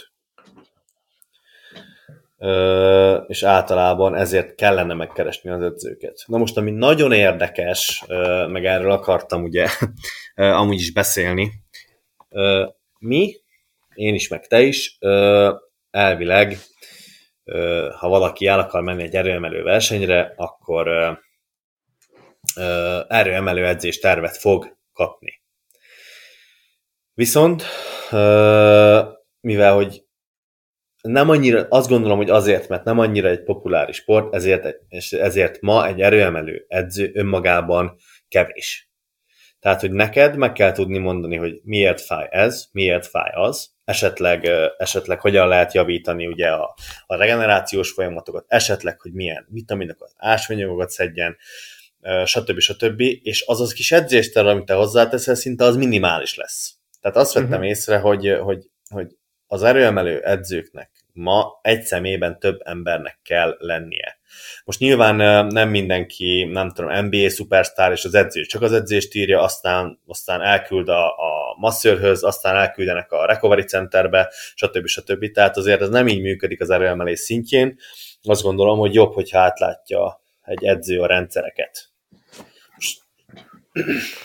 Abszolút, tehát kicsit ez, hogy talán az amerikaiaknál van ennek hagyománya, hogy már a, mikor a gyerek elkezd sportolni, akkor nem, tehát nem egy klasszik edzője van, hanem egy, egy, egy coach az, aki vele foglalkozik, ő az, aki, ő az, aki gyakorlatilag ilyen hát ilyen kicsit ilyen life coachként is működik a gyerek életében, és bevezeti egy csomó olyan dologba a, a sporton belül is, meg a sport által is, ami, ami ott ugye kulturális különbségek miatt nem, nem a szülőnek klasszikusan a, a, a feladata, és talán ezért van az, hogy ott hogy ott fiatal gyerekek tudnak nagyon-nagyon komoly, nagyon-nagyon látványos sportteljesítményt nyújtani, és nem egy-egy, hanem, hanem ugye rengetegen. Tehát ugye mindenki látott már ilyen különböző amerikai filmeket, hogy fociznak a srácok, meg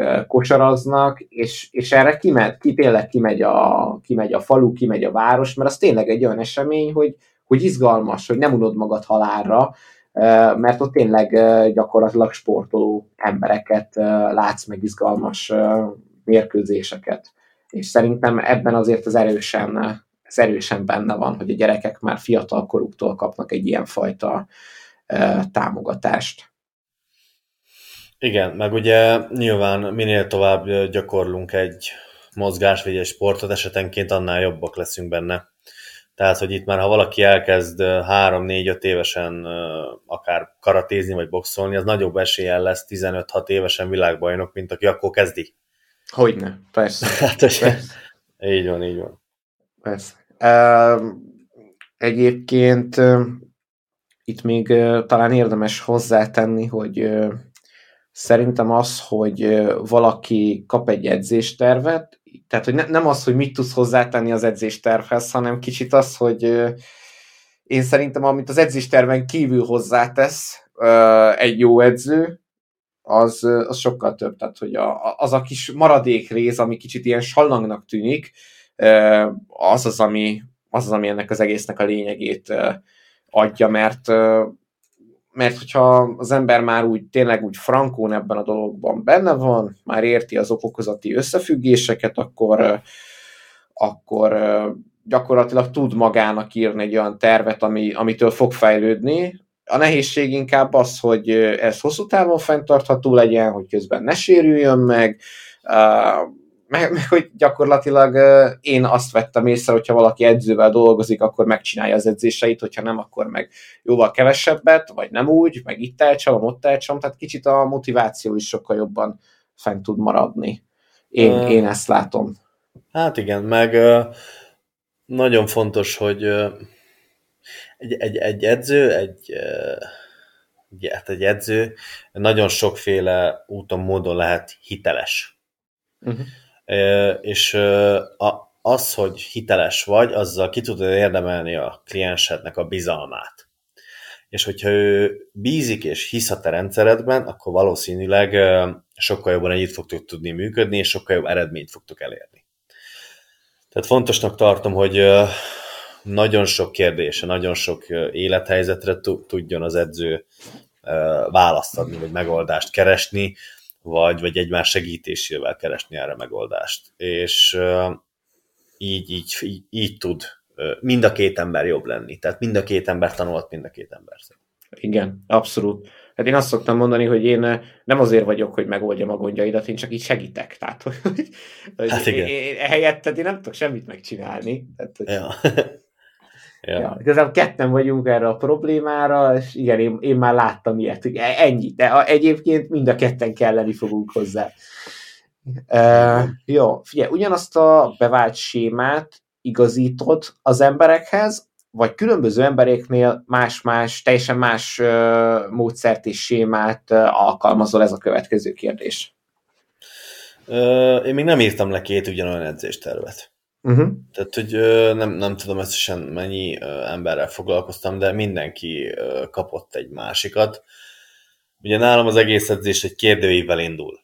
Uh-huh. És ebben tök általános kérdések vannak, plusz elkérem ugye a videókat, hogy ki, hogy mint mozog.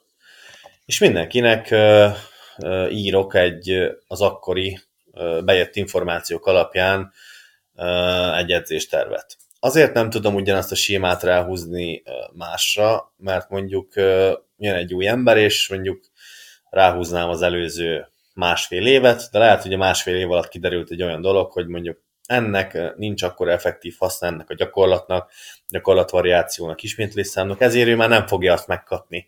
Tehát, hogy mindig, mindig az általam felhalmozott tudáshalmaznak a egyvelegét kapja mindig a következő ember. Uh-huh. Meg kicsit olyan ez nem, hogy eltelik egy év, és ugyanazokat a... Tehát eltelik egy év, és beesik a pontosan ugyanaz az ember, csak egy évvel később, és, és már nem ugyanazt adod neki, mert az ember ugye folyamatosan fejlődik, tapasztal, és már úgy, pontosan ugyanazt a problémakört is egy picit más szemmel, más szempontokból kezdi el vizsgálni.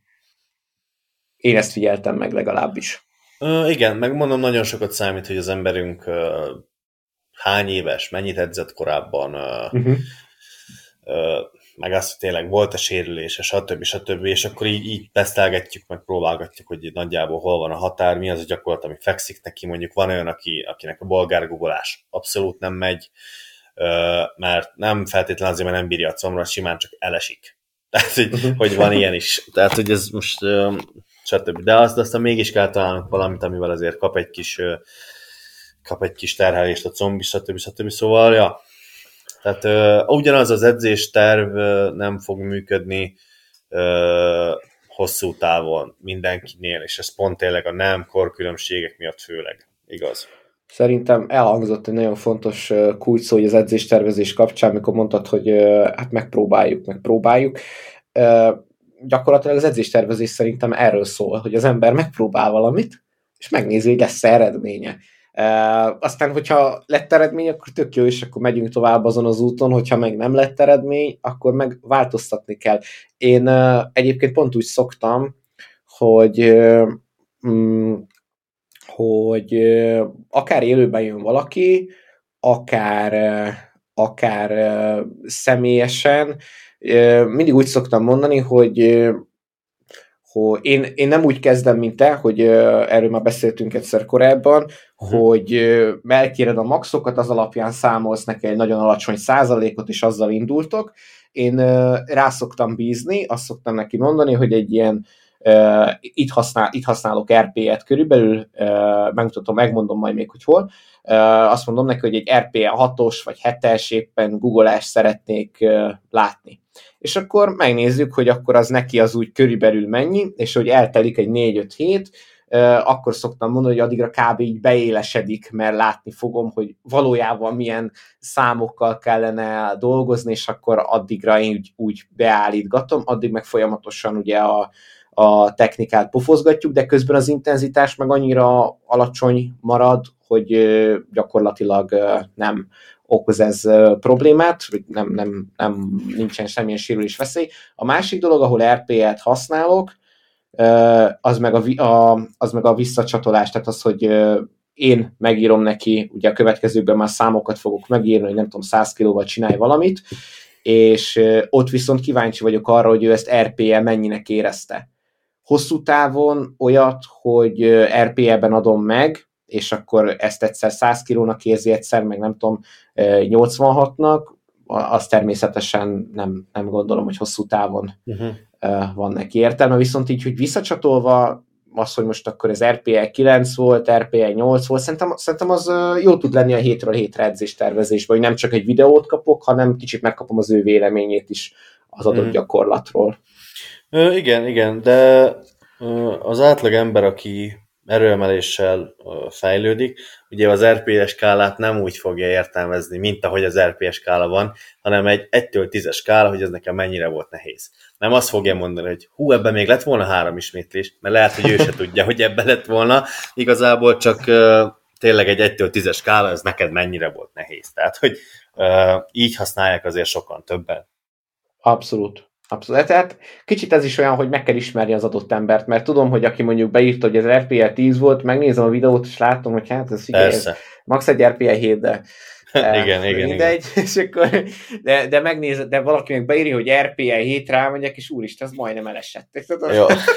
Tehát, hogy, ember, emberenként minden változik, az ezért is, ezért is nem lehet az, hogy mindenki ugyanazt is ugyanúgy megkapja, mert gyakorlatilag senki nem fejlődne.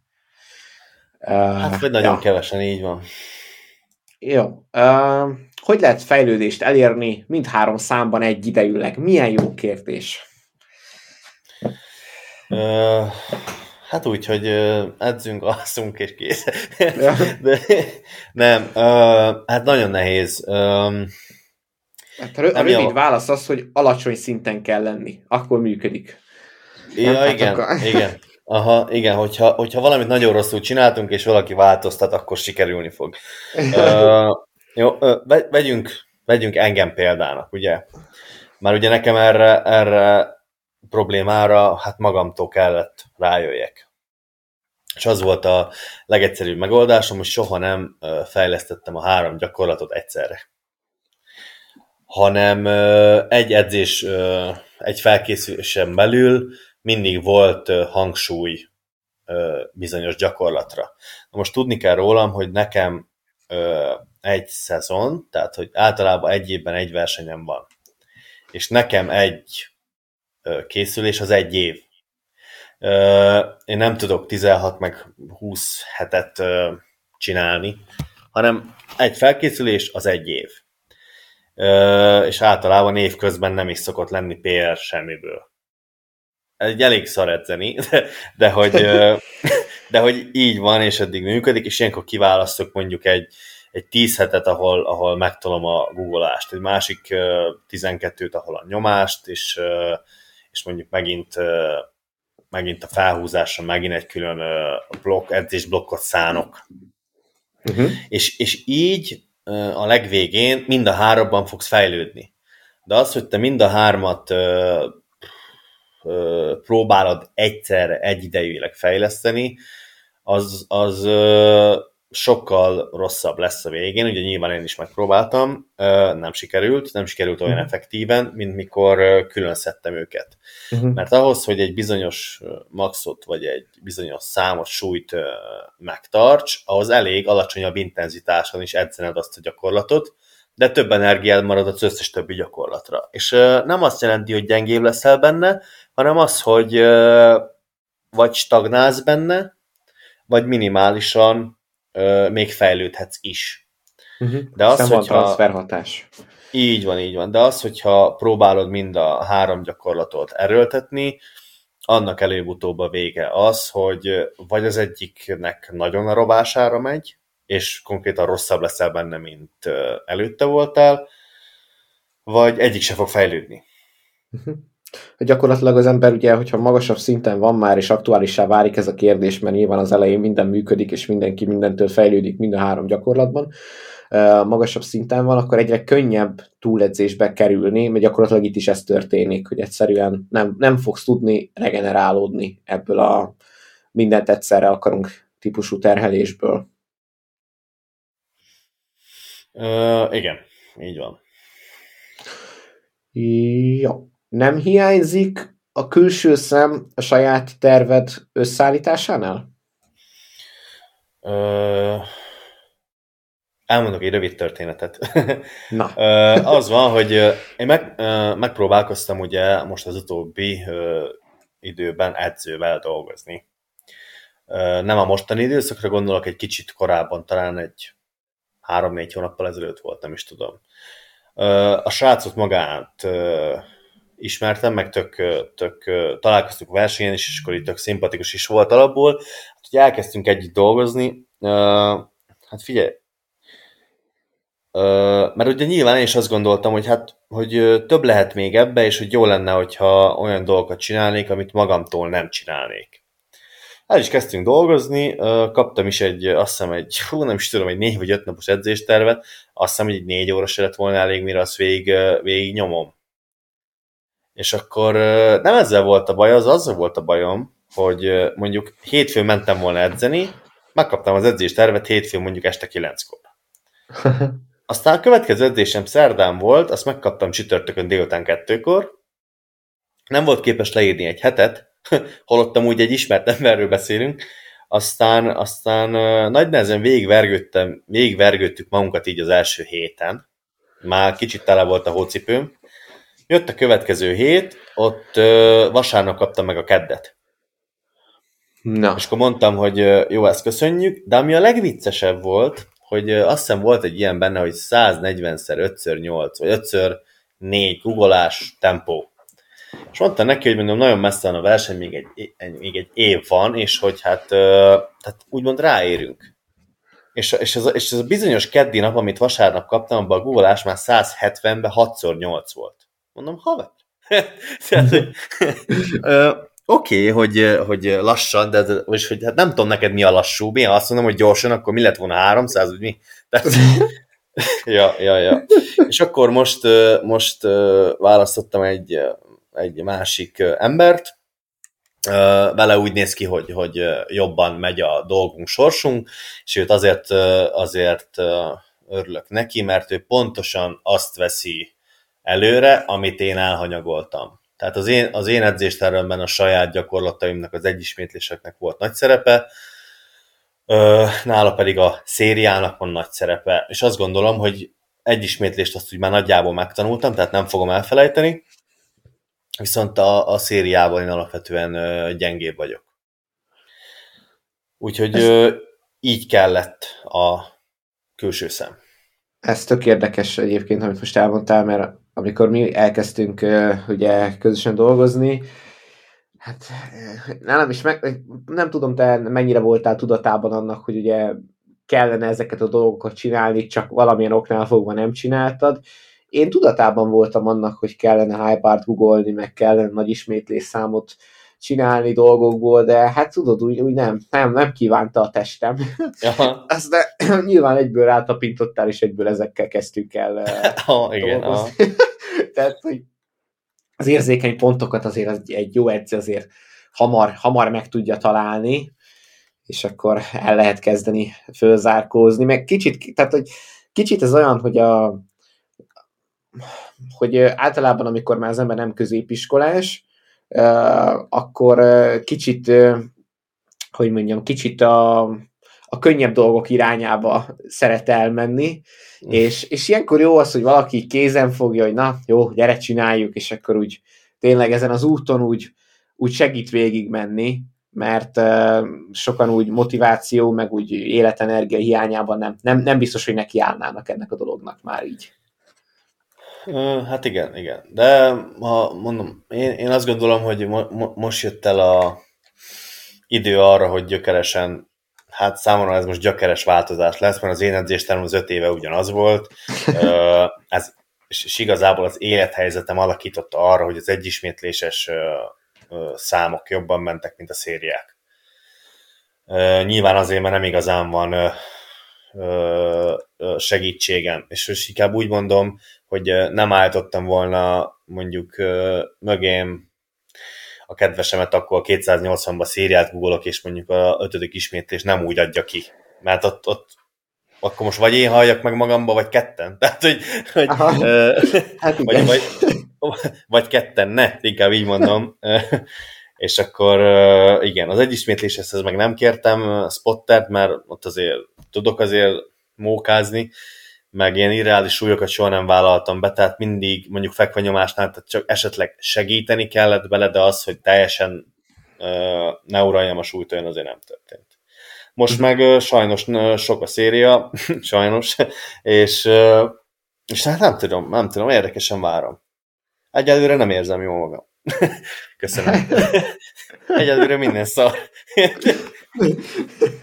akkor valószínűleg működni fog. Tehát akkor jó, igen, igen, így van. Igen, igen. ez szar, tehát akkor jó lesz.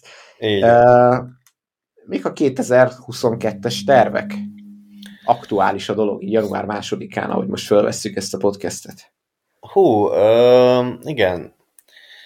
Uh, nyilván vannak új fogadalmaim, uh, de hogy az erőemeléssel mi a, mi a terv, Hát egyelőre mondom, túlélni ezt az edzéstervet, és év végén megpróbálni egy jót versenyezni. Ugye az van, hogy én szívesebben, ha lehetőségem van, szívesebben megyek el mondjuk a US Open-re, mint a Liga Kupára. Ugye gondolom, ez, ezt azért meg lehet érteni. Ez fura. Tudom, tudom, és elnézést is kérek, ugye, ezért, de hogy Hát nagyon, tehát az, az a másfél év, amíg én nem versenyeztem, nagyon megugrott a szint. De olyan szinten megugrott a szint, hogy most azt hiszem, hogy a hú, Uh, hogy a mínusz 110-es kategóriát nézem, azt hiszem valami 573-as Wilks kell, az a belépő. Hmm. Hát az, hát az, az, az meg a sok. Tehát, hogy nekem van jelenleg, valami volt a legjobb, az 550 3,7. Na most ez a 20 Wilks, ez, ez legalább, nem is tudom. Azt hiszem kerek 110 kilósan kéne 985, hogy be tudjak kerülni vissza a meghívásos listára, ha addig nem nő a szint. Az ez elég uh, hard. Igen, igen, igen. Szóval, szóval egyelőre maradjunk abban, hogy az a cél, hogy ugye újra meghívassam magamat. Uh-huh. Nyilván, tehát hogy a US Open-en is van az, hogyha, hogyha nincs meg a létszám, mert éppen aktuálisan mondjuk tehát olyan sosincs, hogy az összes top lifter egy évben top formában van. Tehát olyan nincs. Uh-huh. És van olyan, hogy meghívnak kevesebb ponttal, úgymond kiszokták ilyenkor írni, hogy jöhetnek a jelentkezések, és akkor ugye sorban megyünk tovább, és mindig a legjobb, aki, akinek mondjuk csak nem tudom, 950 van, mondjuk én jönnék sorra, akkor azt mondják, hogy na oké, okay, gyere, tehát ez a vigazdíjas beugró, de nyilván itt nem lehet vigazdíjasnak mondani, mert itt, itt hogyha valaki eléri a szintet, nincsenek azért ilyenek, hogy mit tudom én, rút plusz szorító fekvenyomás, tehát hogy azért ez nem így működik, de hogy igen, azért ez, ez azt gondolom, hogy egy elég nagy cél, hogy, hogy, hogy jövőre, tehát idén kvalifikálni tudjak úgymond jövőre. Uh-huh. Igen, ez egy elég, elég, elég szép uh, célnak hangzik. Uh, egyébként milyen egy uh, ottani verseny, mi, mi, milyen, miben más a hangulata, a szervezés mondjuk egy, uh, egy itthoni, egy, mondjuk egy IPF-es versenyhez képest? Azt talán többen ismerik. Bár lehet, hogy most hülyeséget mondok, és a ligásat ismerik többen. Voltam én több helyen.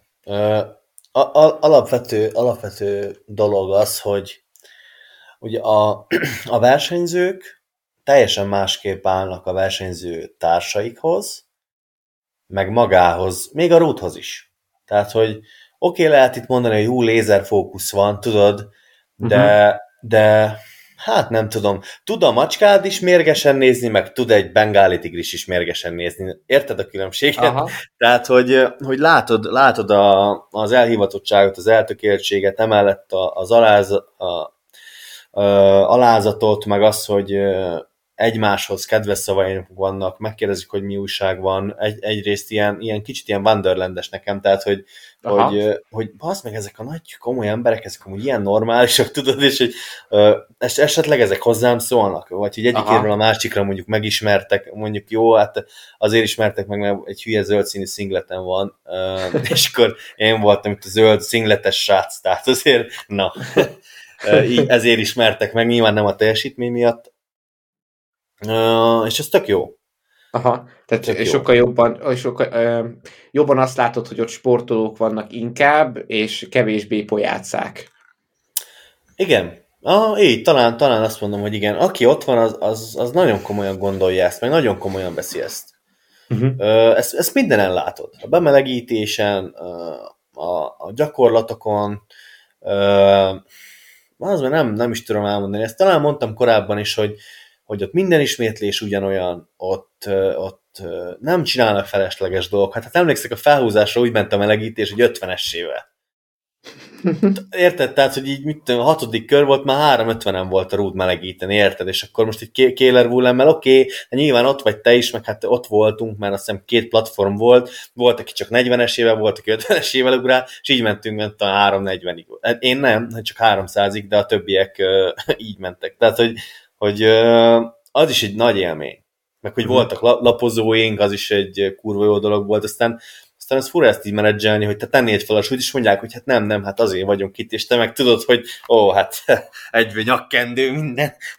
Ugye, hogy szőnye, a szőnyeket kérem, tudod, mint itt az Indiában, de stb. De, uh, ja, szóval uh, nagyon nagy élmény. Fura, fura meg az, hogy, az, hogy uh, mindenki tudja, hogy miért van ott, oda, oda nem nagyon mennek így, mit tudom én, hogy megnézem a kisunokámat, tudod, és akkor nem, ott, ott, ott a nézőtér is kemény arcokból áll, akik még nem lehetnek ott. És, és tudják, hogy miért szurkolnak, tudják, hogy kinek szurkolnak, nem az, hogyha tapcsolni, elkezdenek tapsolni, tudod, fura, ja, fura, ja. fura. A, jó, nagyon, nekem nagyon uh, élvezem, meg azt, hogy én ugye nem szeretem a, a feltűnőséget, abszolút, és, és ott nem emelnek ki külön senkit. Uh-huh. Tehát, hogy nem az van, hogy mondjuk jön nagy kornél, és akkor ugye elcsípik a neved végét, és akkor bár is és akkor és, és már, már hívják a következőt, te még ott vagy, Uh, és akkor a végén nem tudom, tudom jön nagy gyere, és akkor ó, nem is tudom, elmondanak mellé egy monológot, és gyűlölöm. Tehát, hogy ezt nem. Uh, hanem ha jött valaki, bemondták a nevét, jött a súly, és az emberek automatikusan tudták, hogy amúgy hány óra van délbe, és hogyha olyan szám jött, meg tudom én, hát felálltak, meg, meg oda rohantak, meg alig tud, tehát nagyon jó. Tehát hatalmas semmi. Ez jó egyébként hallani, hogy akkor van, aki tényleg úgy használja ezeket a 25-ös piros tárcsákat, hogy így nem, nem, nem, nem, nem kell köztest rakni. Sokat gondolkodtam ezen, hogy valami miért ezek a 25-ösök vannak ja. elterjedve. Ja. De akkor ezek szerint a nagy lifterek azt tényleg tudják, tudják ezt így használni. Ja, igen, igen. Nem, nem igen. kell mindig egy köztes két, két sárgát ah. fölrakni, vagy valami. Tehát tényleg az, hogy a melegítőbe ott meggugolják, meg húzzák a maxodat, te meg ott állsz érted a kis uh, alsógatyádba, kis szaros a pelenkába, érted, és akkor oké, okay, jó van. Ez egy jó hely. Ja. ja. Ja. Hát ez óriási. És uh, lesz uh, all-time gym? Legyen? Hát uh, ne váltson, de amúgy legyen. ja. uh, nem tudom. Nem tudom, mert uh, a, az erőemelés tök jó, meg nagyon szeretem. Erőemelő edzőtermet uh, uh, nehéz csinálni, hogy az életben maradjon. Az biztos. Ha meg már fitness terem, akkor már meg nem erőemelő terem. Akkor már meg nem all-time gym. Tehát, hogy Uh, nem tudom, én ezzel gondolkodtam, hogy azért lehetne ezt ötvözni úgy, hogy uh, úgymond ez azok a testépítők, akik egyébként szeretnek edzeni is, azok úgy, azok is eljöhetnek, azok, azok is csinálhatják a gyakorlatokat, nem tudom, nekem egy, nekem egy jó edzőterem az inkább hasonlít egy gyakorlatilag egy crossfit teremre, crossfitesek nélkül, meg, meg, meg néhány jó minőségű acéltárcsára, tehát kevésbé, kevésbé, kevésbé bumper tárcsákra, de hát szerintem egy, szerintem egy jó hangulatú terem az, az nagyjából úgy néz neki, hogy a, akik funkcionális edzést csinálják, és olyan átlag emberek, ők töltik ki gyakorlatilag a teremnek a nagy részét, és akkor van egy, van egy előkelő hely azoknak, akik egyébként az erőemelésnek a hívei, nem egy ilyen koszos sarok, hanem, hanem úgy tényleg vannak körülmények. A, hát igen, egy, egy ilyen elképzelt világban ez így néz ki, de valóságban ez, ez az van, hogy a testépítők nem mennek le erőemelő edzőterembe, mert egy esetenként egy 70 kilós nő szériába többel Google, mint az állítólagos ö, testépítők, ö, és ezt nem biztos, hogy engedi az, az egójuk végignézni. Ö, és hogyha nincs esetleg másik gép, hát, amivel igen. ezt... Ö, igen, ez, ez, ez nagyon súnya, meg lehet, hogy engem meg fognak dobálni kenyérmorzsával, de sajnos ez így van. És inkább, inkább választanak egy olyan helyet, ahol, ahol mondjuk fancy egy gépre négy-öt tárcsát pakolni és azt mozgatni, mint hogy elmenjenek egy hardcore terembe, mint mondjuk ahol egy Ronnie Coleman, hogy mindenkinek azért beugorja, mire gondolok, hogy Ronnie Coleman dobálta a vasokat. Hát, mert, ott, igen. mert ott meg kell fogni a vasat, tehát ott, ott nincs az, hogy nem, tehát nem ülsz le sehova, ott azt meg kell fogni, és az nehéz. Igen. Úgy szoktam mesélni, hogy régen a testépítőknek létezett alkarja, mert amit így, amivel így dolgozni akartak, azt meg kellett tudni emelni. Aha, aha. Hát ö, hiába vagyok erőemelő, a, a best motivációs videó az még mindig a Ronnie Coleman videó. Tehát, hogy, hogy egyszerűen, egyszerűen hogy neki, neki nincs olyan ember, aki elindít egy Ronnie Coleman-es testépítő motivációs videót, és azt mondja, hogy ez szar. Hát, hogy nincs olyan. Tehát, hogy Igen. egyszerűen az, az az ember, a, amilyen jámbor, meg erős, meg nagy darab, meg mit tudom, mi volt, ez óriási megnézni. És tök mindegy, hogy testépítő vagy, vagy erőemelő vagy, azt az embert, azt mindenki szereti. Tehát, ja. Hát igen, igen. Meg hát azért, azért hát, ha az ember erőemelőként nézi, az, az, az úgyis kurva komoly. Tehát oh, oh, ott, ott, azért nem, ott nem izé van lébecolgatás. igen, igen, igen, igen. Igen, jó, be, jó, nyilván bele lehet menni, hogy hát Ronnie Coleman nem is volt olyan erős, mint hogy izé, de tehát, hogy erős volt, meg nyilván perce vannak tőle erősebb erőemelők, de Ronnie Colemanből akkor is csak egy van, mert, mert pont ötvözi a kettőt. Tehát a testépítők olyan erősek akarnak lenni, mint az erőemelők, az erőemelők meg szeretnének olyan izmosak lenni, mint a testépítők. Aki más mond hazudik. Tehát, hát. nem? Milyen jó lenne, ha kurva izmos vagy, és még erős is, vagy fordítva. Tehát, hogy hát igen, igen, de hogyha választani kell, akkor, akkor szerintem a, inkább tolódjon el az erő irányába, mert fordítva egy picit, picit cink, nem? igen, igen, igen, igen, igen. Elvárjuk, hogy az acélos külső azért meg tudjon emelni egy pár száz kilót, de pont amúgy az erőemelésben pont ez a jó, hogy ránézünk egy-két ember, és azt mondod, hogy, hogy, hogy ez nem lehetséges, és uh-huh. sokkal jobban megbotránkoztató tud lenni mint a testépítés. Azt, azt gondolom. Már mire gondolsz pontosan? Tehát az, hogy, az, hogy mondjuk látsz egy, egy, egy vékony srácot, és mondjuk 20-300 kilót, és az valahogy számodra összeegyeztetetlen azzal, hogy hát passz meg, ez nem nagy darab, ez nem Á, izmos. De, de ez mi, a... mi történik most, tudod? Igen, igen, va, va, tehát főleg ezek a, ugye most látjuk a, az Instagramon, vagy bárhol, rengeteg ilyen 60-70 kilós srácok olyan súlyokat megmozdítanak, hogy így négyszer még visszanézett, hogy mi? Mennyi? Ja, nem, igen. biztos nem. Vissza, Persze. még egyszer? Nem, ez nincs ilyen. igen, igen. Uh, és ahogy fejlődött tényleg a sport, meg az erőemelés, el tudjuk érni azt, hogy minél alacsonyabb testsúlyjal egyre nagyobb számok születnek. Tehát Igen. régen az SHV volt a király, most már nem igazán van SHV póveres, aki, aki mondjuk nem tudom, ezer felett van bőven, De már most ott tartunk, hogy már most ezt inkább 110-ben, meg már most a Joe Hack 90-ben csinálja. Ez korábban azért elképzelhetetlen volt. Abszolút. Abszolút, és uh, szerinted ennek mi az oka?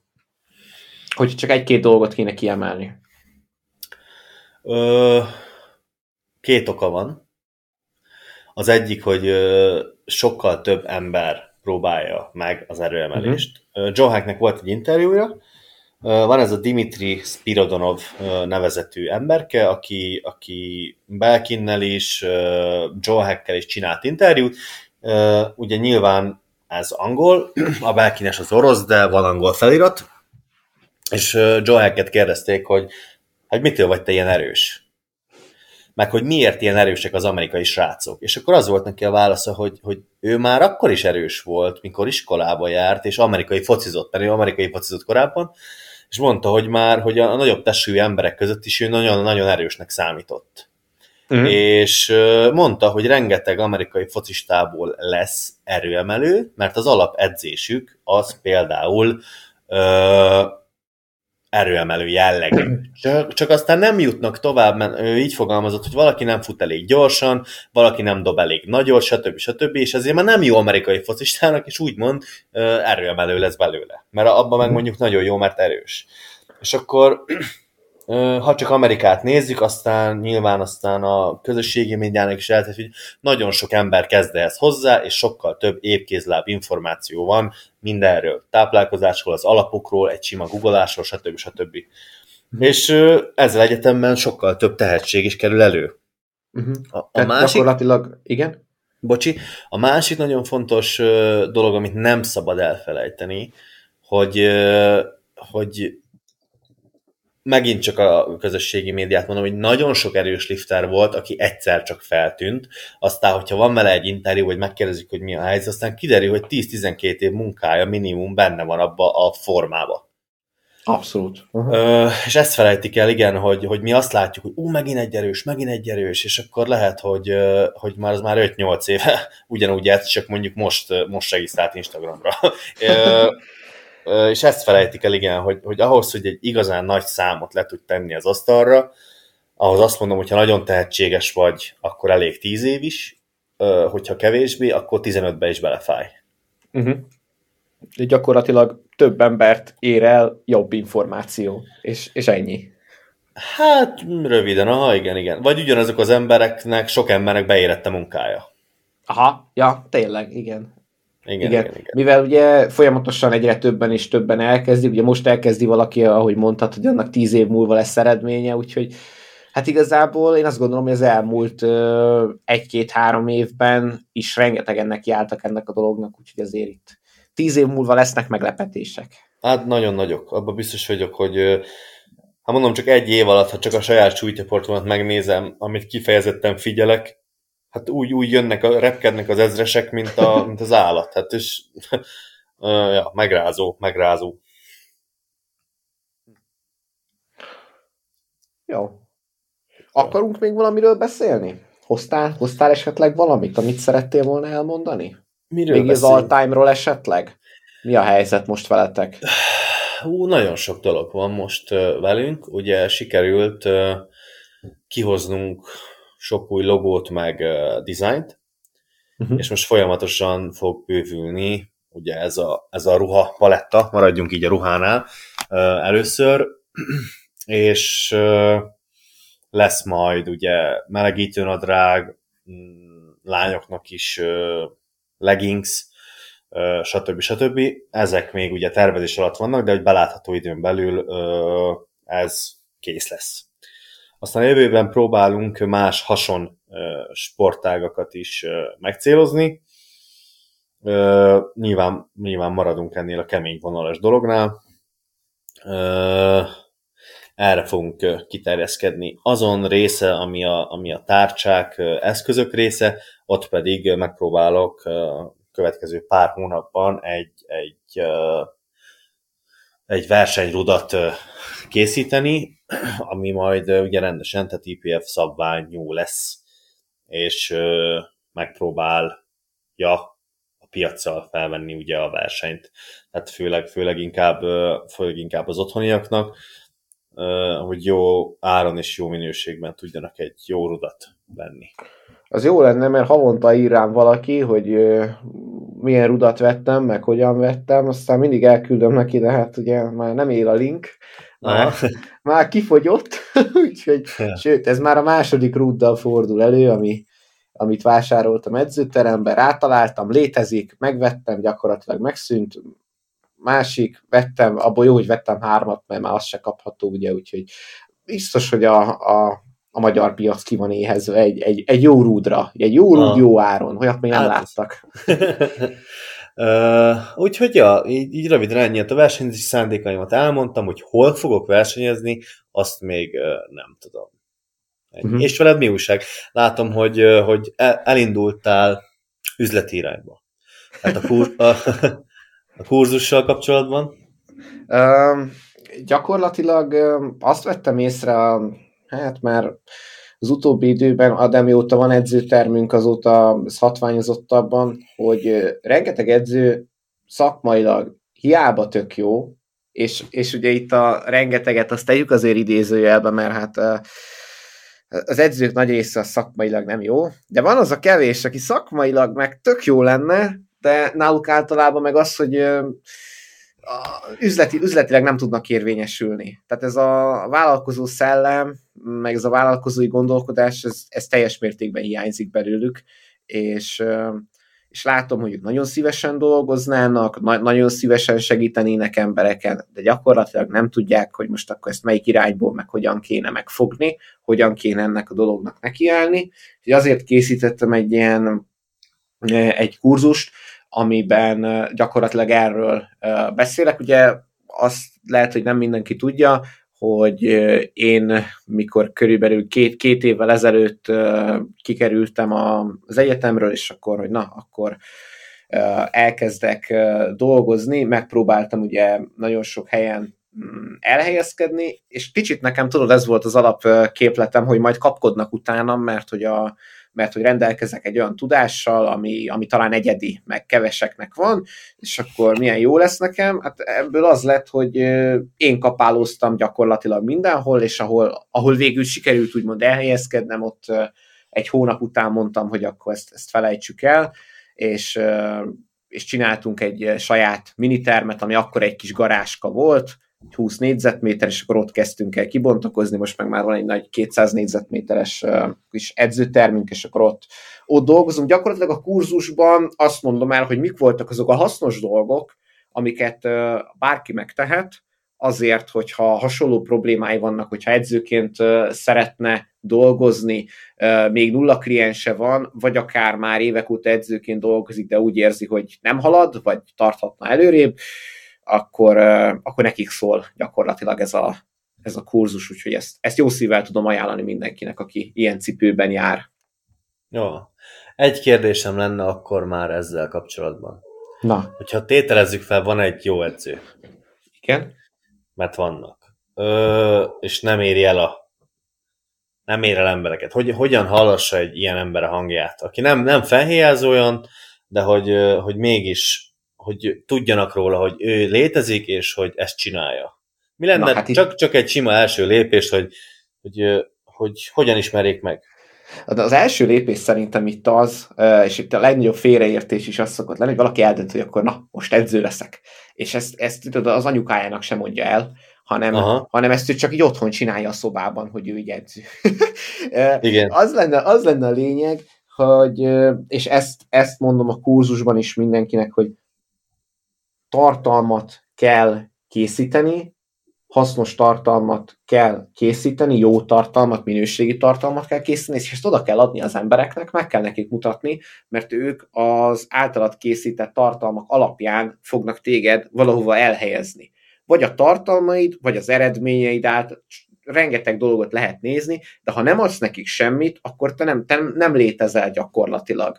Tehát um, ez igazából az egésznek a, az egésznek a lényege, hogyha te szakértővé akarsz válni, akkor olyan tartalmakat kell készítened, amik által te szakértőként hitelessé uh, fogsz tudni válni. És egyébként, uh, hogyha meg valaki azt érzi saját magán, hogy de ő, ő még nem szakértője ennek a témának, mert még mondjuk még csak nem tudom, két-három éve foglalkozik ezzel a dologgal, ami lehet ugye nagyon sok is, meg lehet nagyon kevés is, de mindegy, tehát hogyha valaki úgy érzi, hogy ő nem lenne hiteles kommunikátor így, így, így szakértőként, akkor meg szerintem egész nyugodtan kommunikálhat magáról úgy is, hogy ő, hogy ő egy tanuló ebben a dologban, és kísérletezik, és gyakorlatilag ez csak, ez csak a posztoknak kicsit a megfogalmazásán kell változtatni, de ugyanúgy hiteles tud maradni, ugyanúgy tud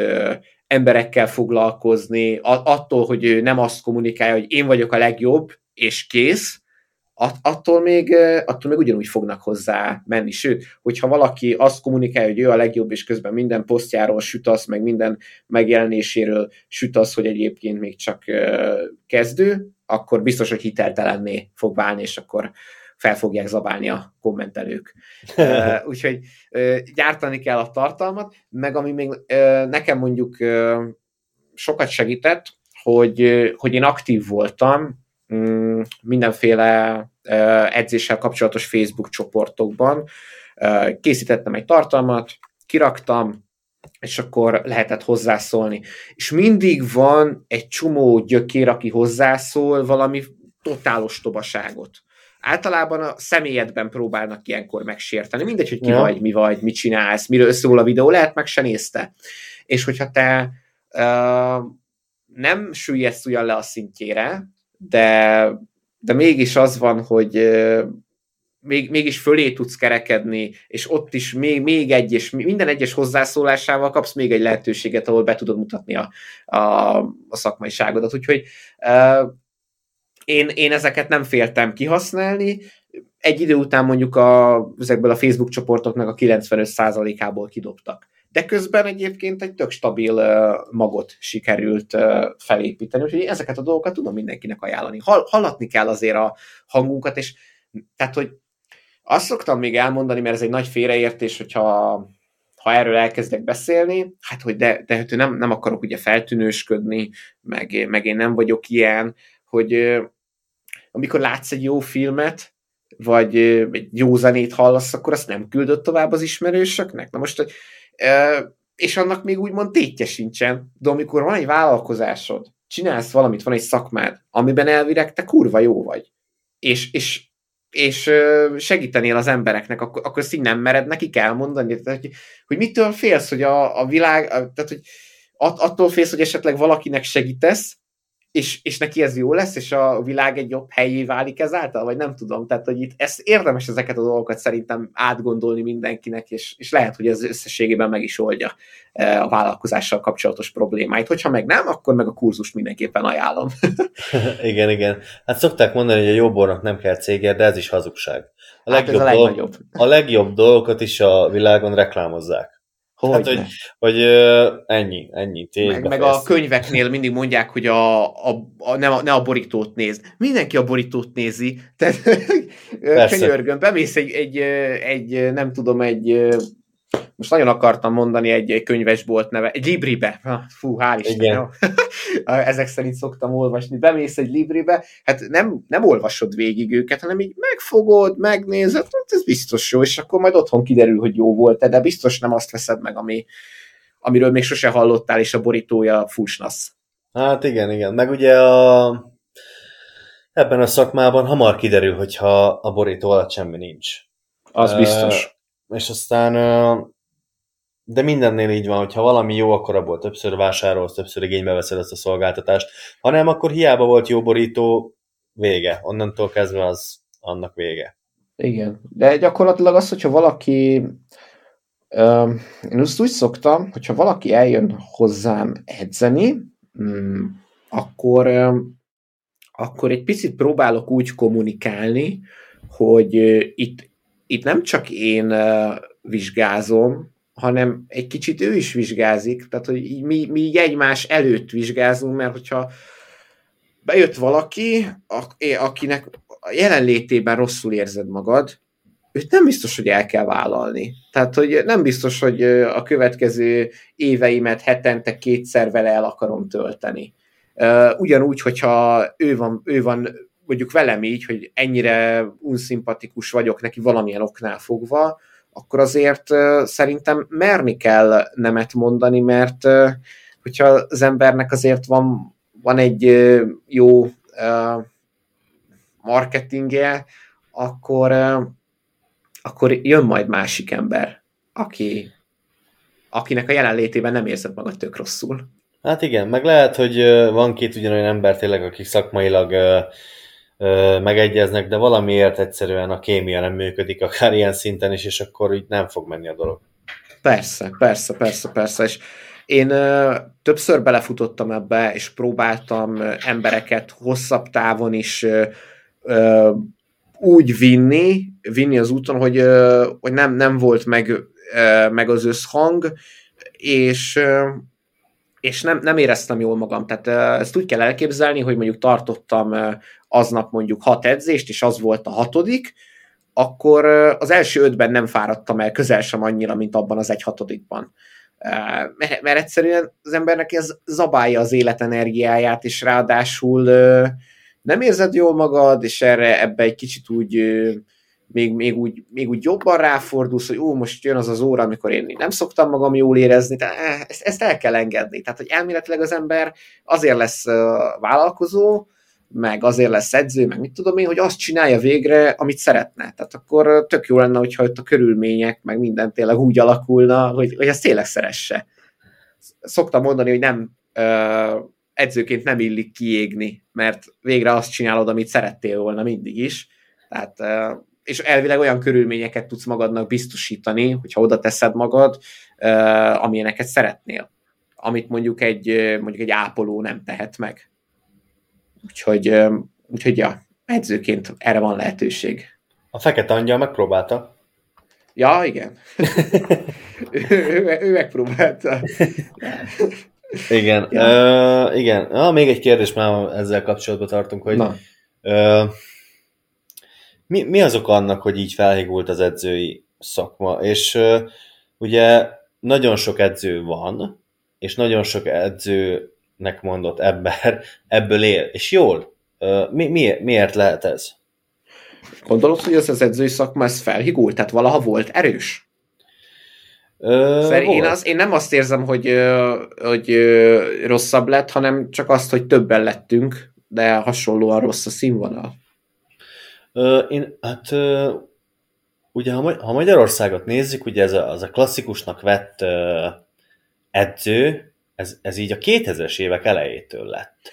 Ja, de én most itt a, úgy, hogy edző, én most így gondolkozok, vagy tehát számomra ez azokat az embereket is jelenti, akik 50 éve ordítanak a medence mellett, mondjuk ugyanolyan baromságokat, az elmúlt 50 évben ja. végig tehát nem kifejezetten csak így a személy. Szerintem a régen a személyi edzők, hogyha egy edzőteremben maradunk, akkor azok gyakorlatilag azok a azok lettek, akik egyébként valami testépítő versenyre készültek, és valamiből ezt fedezni kellett.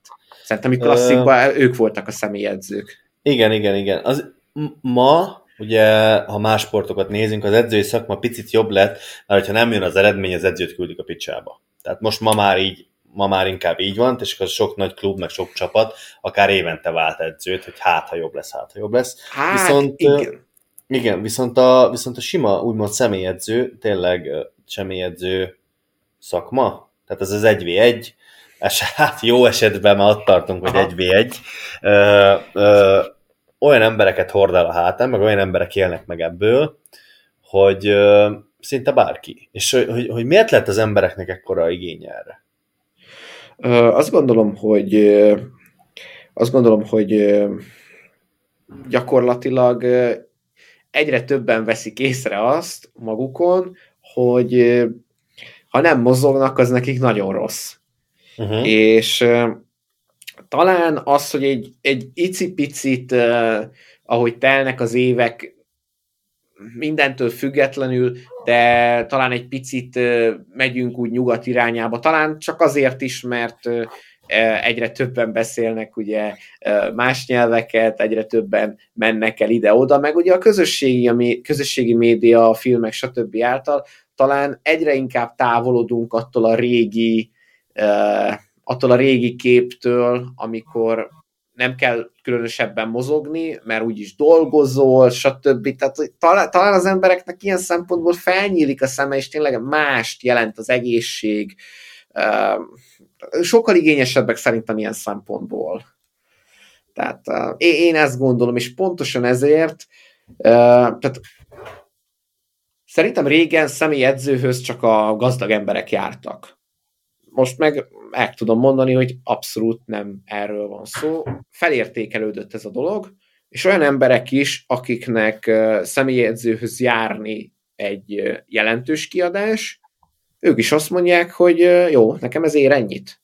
Tehát uh-huh. akkor én ezt, én ezt erre fogom, erre fogom elkölteni, és, és kicsit itt azt gondolom, hogy ez, ez, ez az edzőknek is valamelyest a sikere mert hogy erre rengeteg embert rá kellett vezetni. Mert amikor már eljön, és mondjuk leedz egy pár hetet, és, és érzi magán, hogy úristen, mennyivel jobban érzem magam. Hiszen a legtöbb ember nem erőemelő bajnok akar lenni, hanem egész egyszerűen csak, csak egy jobb életminőséget szeretne, fájdalmakat eltüntetni, csökkenteni, szeretnének sokkal fittebbek lenni a hétköznapokban, úgy fölmenni egy emeletet, hogy nem fulladnak meg, stb. Tehát, hogy, és, és ja, meg persze az önbizalom. Tehát, hogy ezt nagyon sokan elfelejtik, hogy hogy mármint edzők, emberek nem felejtették el, hogy az edzés az mekkora önbizalmat tud adni egy embernek. Mekkorát tud rajta, mekkorát tud rajta lökni. Pont szerintem ezért van az, hogy általában ilyen 14-15 évesen kezdenek el nagyon sokan edzeni,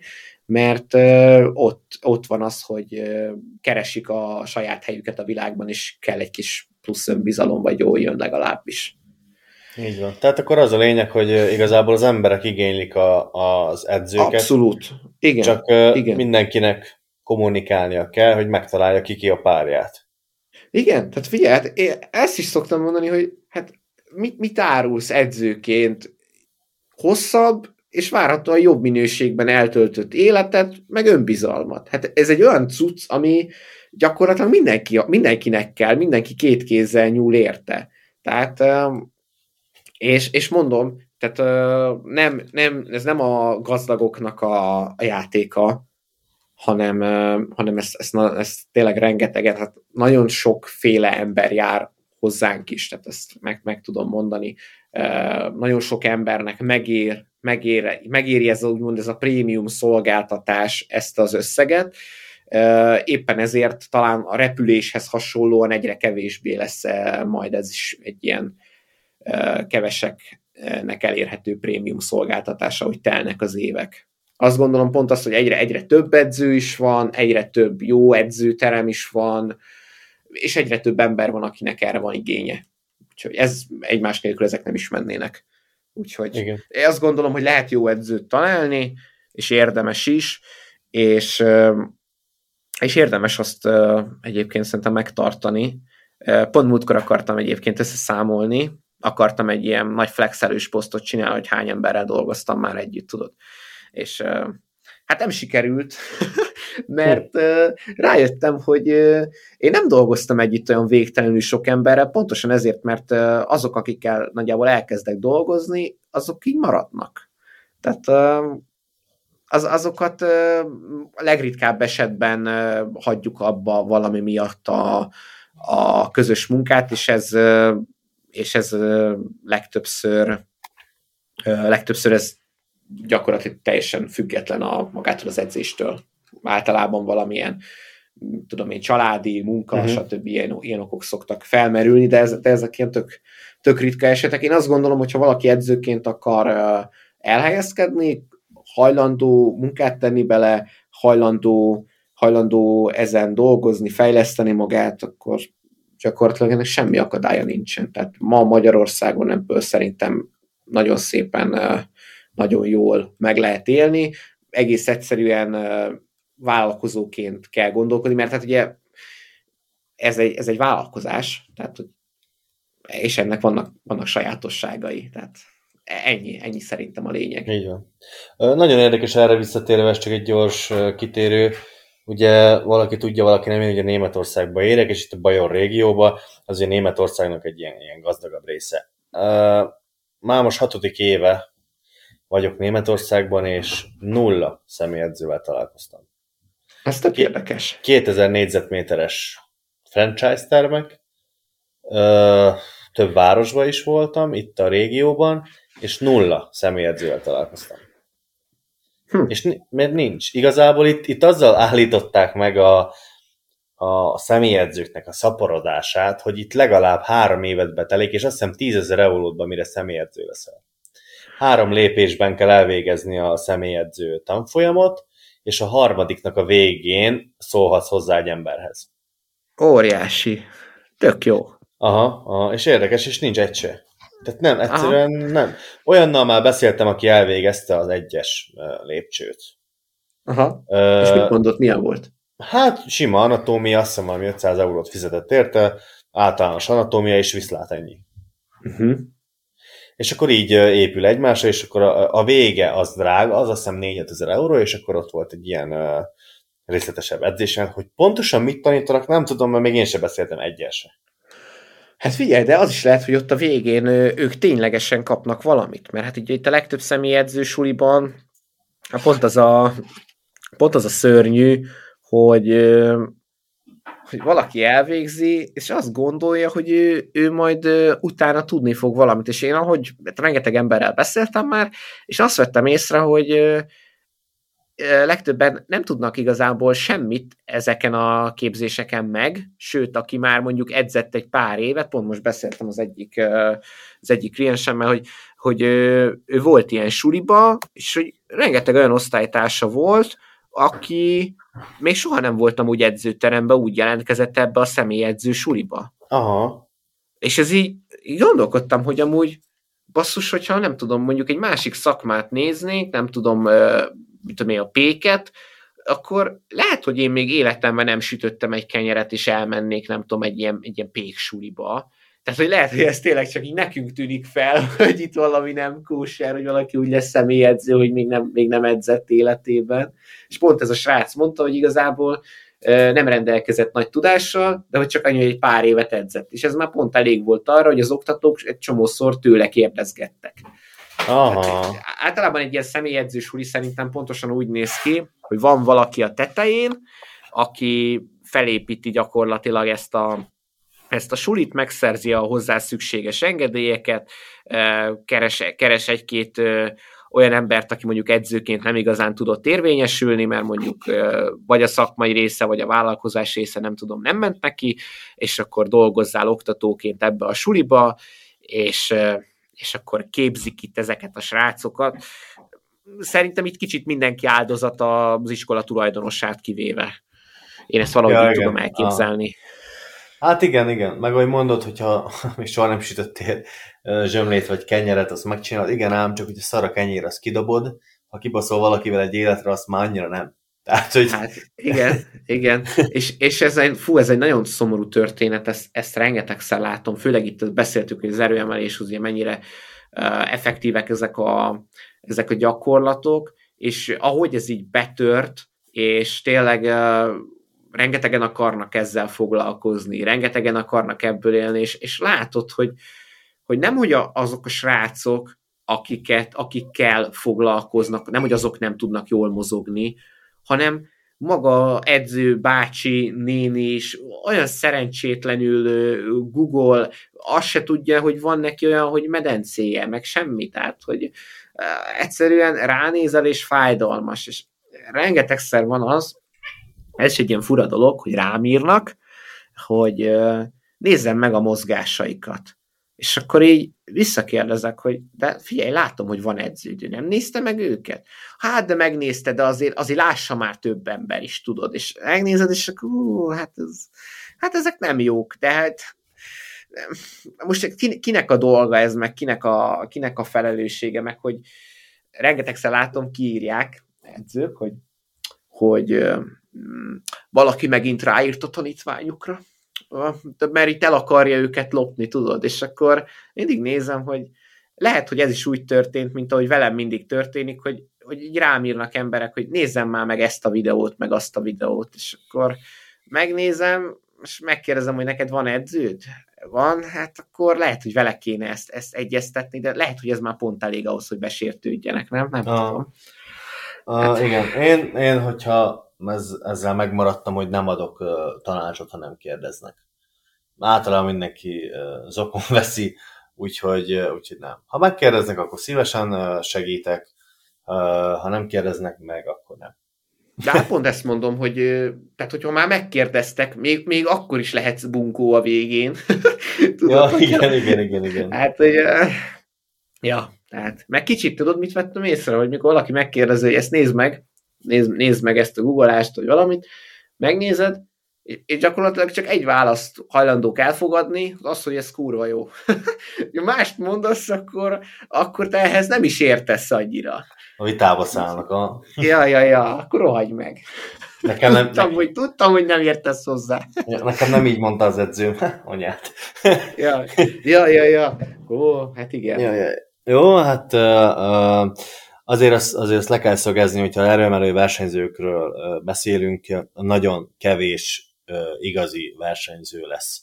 Tehát aki, aki egy-két évet elversenyezget, és mikor tényleg jönnének a komolyabb ráfordítások, nyilván amiről beszéltünk, a regeneráció, kajáról külön nem, ez mind pénzbe kerül. Persze. Aztán, aztán nem elég, hogy tehetségesnek kell, még legyen egy edződ, meg még menedzseld úgy az életedet, vagy mint vállalkozó, vagy mint alkalmazott, hogy meg tud keresni azt a pénzt, hogy te tud finanszírozni azt, hogy terjemenő lehess. Persze, uh, meg közben, közben ugye folyamatosan időt is vesztesz, ami által ugye megint pénzt vesztesz, tehát hogy itt azért igen, nagyon igen, sok igen. dolog így, így találkozik. Tehát, hogy egy jó erőemelő, hogyha így önmaga építi fel a, a karrierjét, ő, ő, nem biztos, hogy csak azt fogja tudni neked mondani, hogy hát Google 5 8 és akkor te leszel a bika a világon, hanem, hanem uh, itt igen, igen hogyha, hogyha azt veszik alapul, hogy a sport megtanít az életre, szokták ezt mondani, fogalmazhatunk úgy is, hogy igaz, mert nagyon sok mindent meg kell tenned azért, hogy tud biztosítani a saját körülményeidet az eredményes, sikeres versenyzéshez ebbe segíthet a sport nagyon, hogy ezt az önbizalmat, meg ezt a akaraterőt megadja ez. Az biztos. Igen. Biztos. Hát igen, hát kicsit olyan ez, hogy rengeteg embert be lehet vonzani az erőemelésbe, meg tehát rengeteg felnőtt ember van, vagy ilyen 20 éves, akinek, akinek nem volt meg az az élménye kisebb korában, hogy ő, hogy ő sportoló volt, hogy őt elvitték ilyen versenyre, olyan versenyre, hogy ő, hogy ő fölvette, nem tudom, a, címeres melegítőt, stb. Tehát, hogy így irigykedve nézte kicsit ezeket a srácokat, és, és az erőemelés az meg lehet egy olyan dolog, hogy, hogy viszonylag hamar el tudsz menni benne versenyezni. Igen. Aztán az, hogy ezek milyen versenyek, meg hogy hol vannak a, a szintek, ugye arról már beszéltünk az előzőben, az, az, az megint egy más kérdés, de, az, de ezt, hogy rengeteg embernek ezt így, így mond, csaliként ezt így be lehet dobni, de az a helyzet, hogy a magas szint, az itt is magasan van, Nagyon a, a valódi magas szint, és, és, és ahogy beszéltük, egyre, egyre magasabban, hasonlóan, mint, a, mint szinte az összes többi sportnál. Így van, így van, így van. Rendben. Megbeszéltünk mindent. Megint elugrott egy két óra. Jó. Jó, hát akkor ezt megint csak az igazán, igazán ráérő és elhivatott emberek fogják meghallgatni. Jó. Köszönöm szépen megint a lehetőséget. Nagyon Aztán, köszönöm, hogy eljöttél. Aztán, hogyha van rá kereslet, akkor majd jövünk. Igen, egy, egy legendás harmadik résszel majd, majd akkor visszatérünk. Trilógia. Ah, igen, igen, igen, igen. Jó. Nagyon köszönjük Jó. akkor a figyelmet mindenkinek. Jani, még az elérhetőségeidet, hogyha bemondod, de majd úgyis beteszem ide a alulra mindenhova. Jó, főként Instagramon tudtak elérni, vagy megtalálni Nagy Jani Powerlifting nevezetű Instagram oldalon. A ruházatot és a felszereléseket pedig az vagy, vagy az én Instagramomon, vagy, vagy akár Facebookon, Nagy János Rajmú néven futok a Facebookon, és az Instagramja pedig Time PVL. Köszönöm szépen. Oké. Okay. Köszönjük szépen, hogy itt voltatok, köszönjük szépen, hogy végighallgattátok, és mindenkinek minden jót. Sziasztok! Sziasztok!